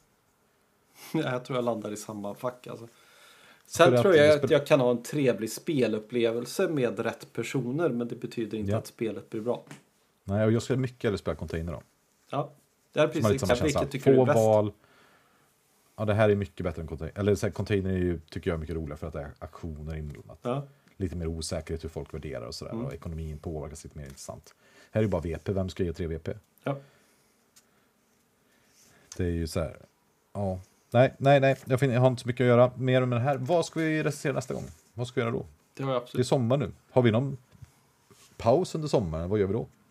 ja, ingen aning. Men vi släpper väl eh, poddavsnitt lika taktfast som vanligt med en till tre månaders mellanrum. Så Ja. ja, men jag tror det. Och vi har ju inget spel i pipen egentligen. Jag spelar ju Pax Renaissance med Leo. Det kanske du kommer vara med på. Kanske vill jag kommer prata om. Kommer vi ha något 18-spel? Ingen aning. Vi har, det vi, finns ingenting som är säkert nu. ja, det enda som är säkert är att vi ska spela in ett 1849 med läkare Henrik. Ja, och han är också borta i en och en halv månad innan vi träffar honom nästa gång. Så. Ja, men han har i och för sig sagt att vi kan spela in det över nätet. Ja, så det kan vara lite så här att folk vill ge lite tips. Vill man höra ett eh, Pax Renaissance avsnitt? Vill man höra ett 1849 avsnitt som nästa avsnitt? Vad vill man höra egentligen? Har man någon annan bra idé? Eh, förlåt för er som önskar att vi skulle prata om solospel. Vi tycker att det är, man får gärna tipsa om det finns några roliga solospel. Personligen tycker jag av alla jag provat, Terraform Mars, är det bästa. Det är ganska kul så mycket jag skiter i det. Jag tycker det är verkligen eh, skapligt udd. Typ när man spelar Kaverna och spelar en solo. Det är ju kul för att läsa reglerna. Nej, vi ska inte draila det här. Eh, vi gillar alla som spelar spel. Vi Eh, gillar alla som eh, köper brädspel. eh, och ni som önskat Root så kommer det nog inte hända er en djupare recension om det spelet. Jag har nog spelat det fem gånger och jag, ja, det är ju ett mysigt spel. Men gillar du inte Root? jag tycker det är mysigt. Bra är det ju inte. Men jag Det det ju inte för att det är ett bra spel utan jag spelar för att... Nej, vi kan inte avsluta ett spel med ett avsnitt genom att börja prata om ett nytt intressant spel. Det här, det här får vara nästa gång. Ehm, Okej, så nästa ja. gång blir det Root då alltså. Root hörde vi. Och eh, John Company kanske kommer snart. Jag fick ett nytt KO-spel häromdagen. Oh. Ja, men vad säger vi Spelar det Martin? Tack för idag. As-nice. Vi tar en paus. Fridens. Tack för idag. Eh, joina vår Discord-kanal. Vi behöver nytt folk nu. Folk spelar spel, BGA, 18xx-spel, allt möjligt. Diskutera matlagning, eh, ramen, eh, pff, ja, you name it. Alltihop. Vad säger du Martin? Glad sommar? Eller? Ja, glad sommar. Ta lugnt med Dylan på midsommar. Tunga brädspelspodden. En samtalspodd mellan vänner om tunga, djupa brädspel.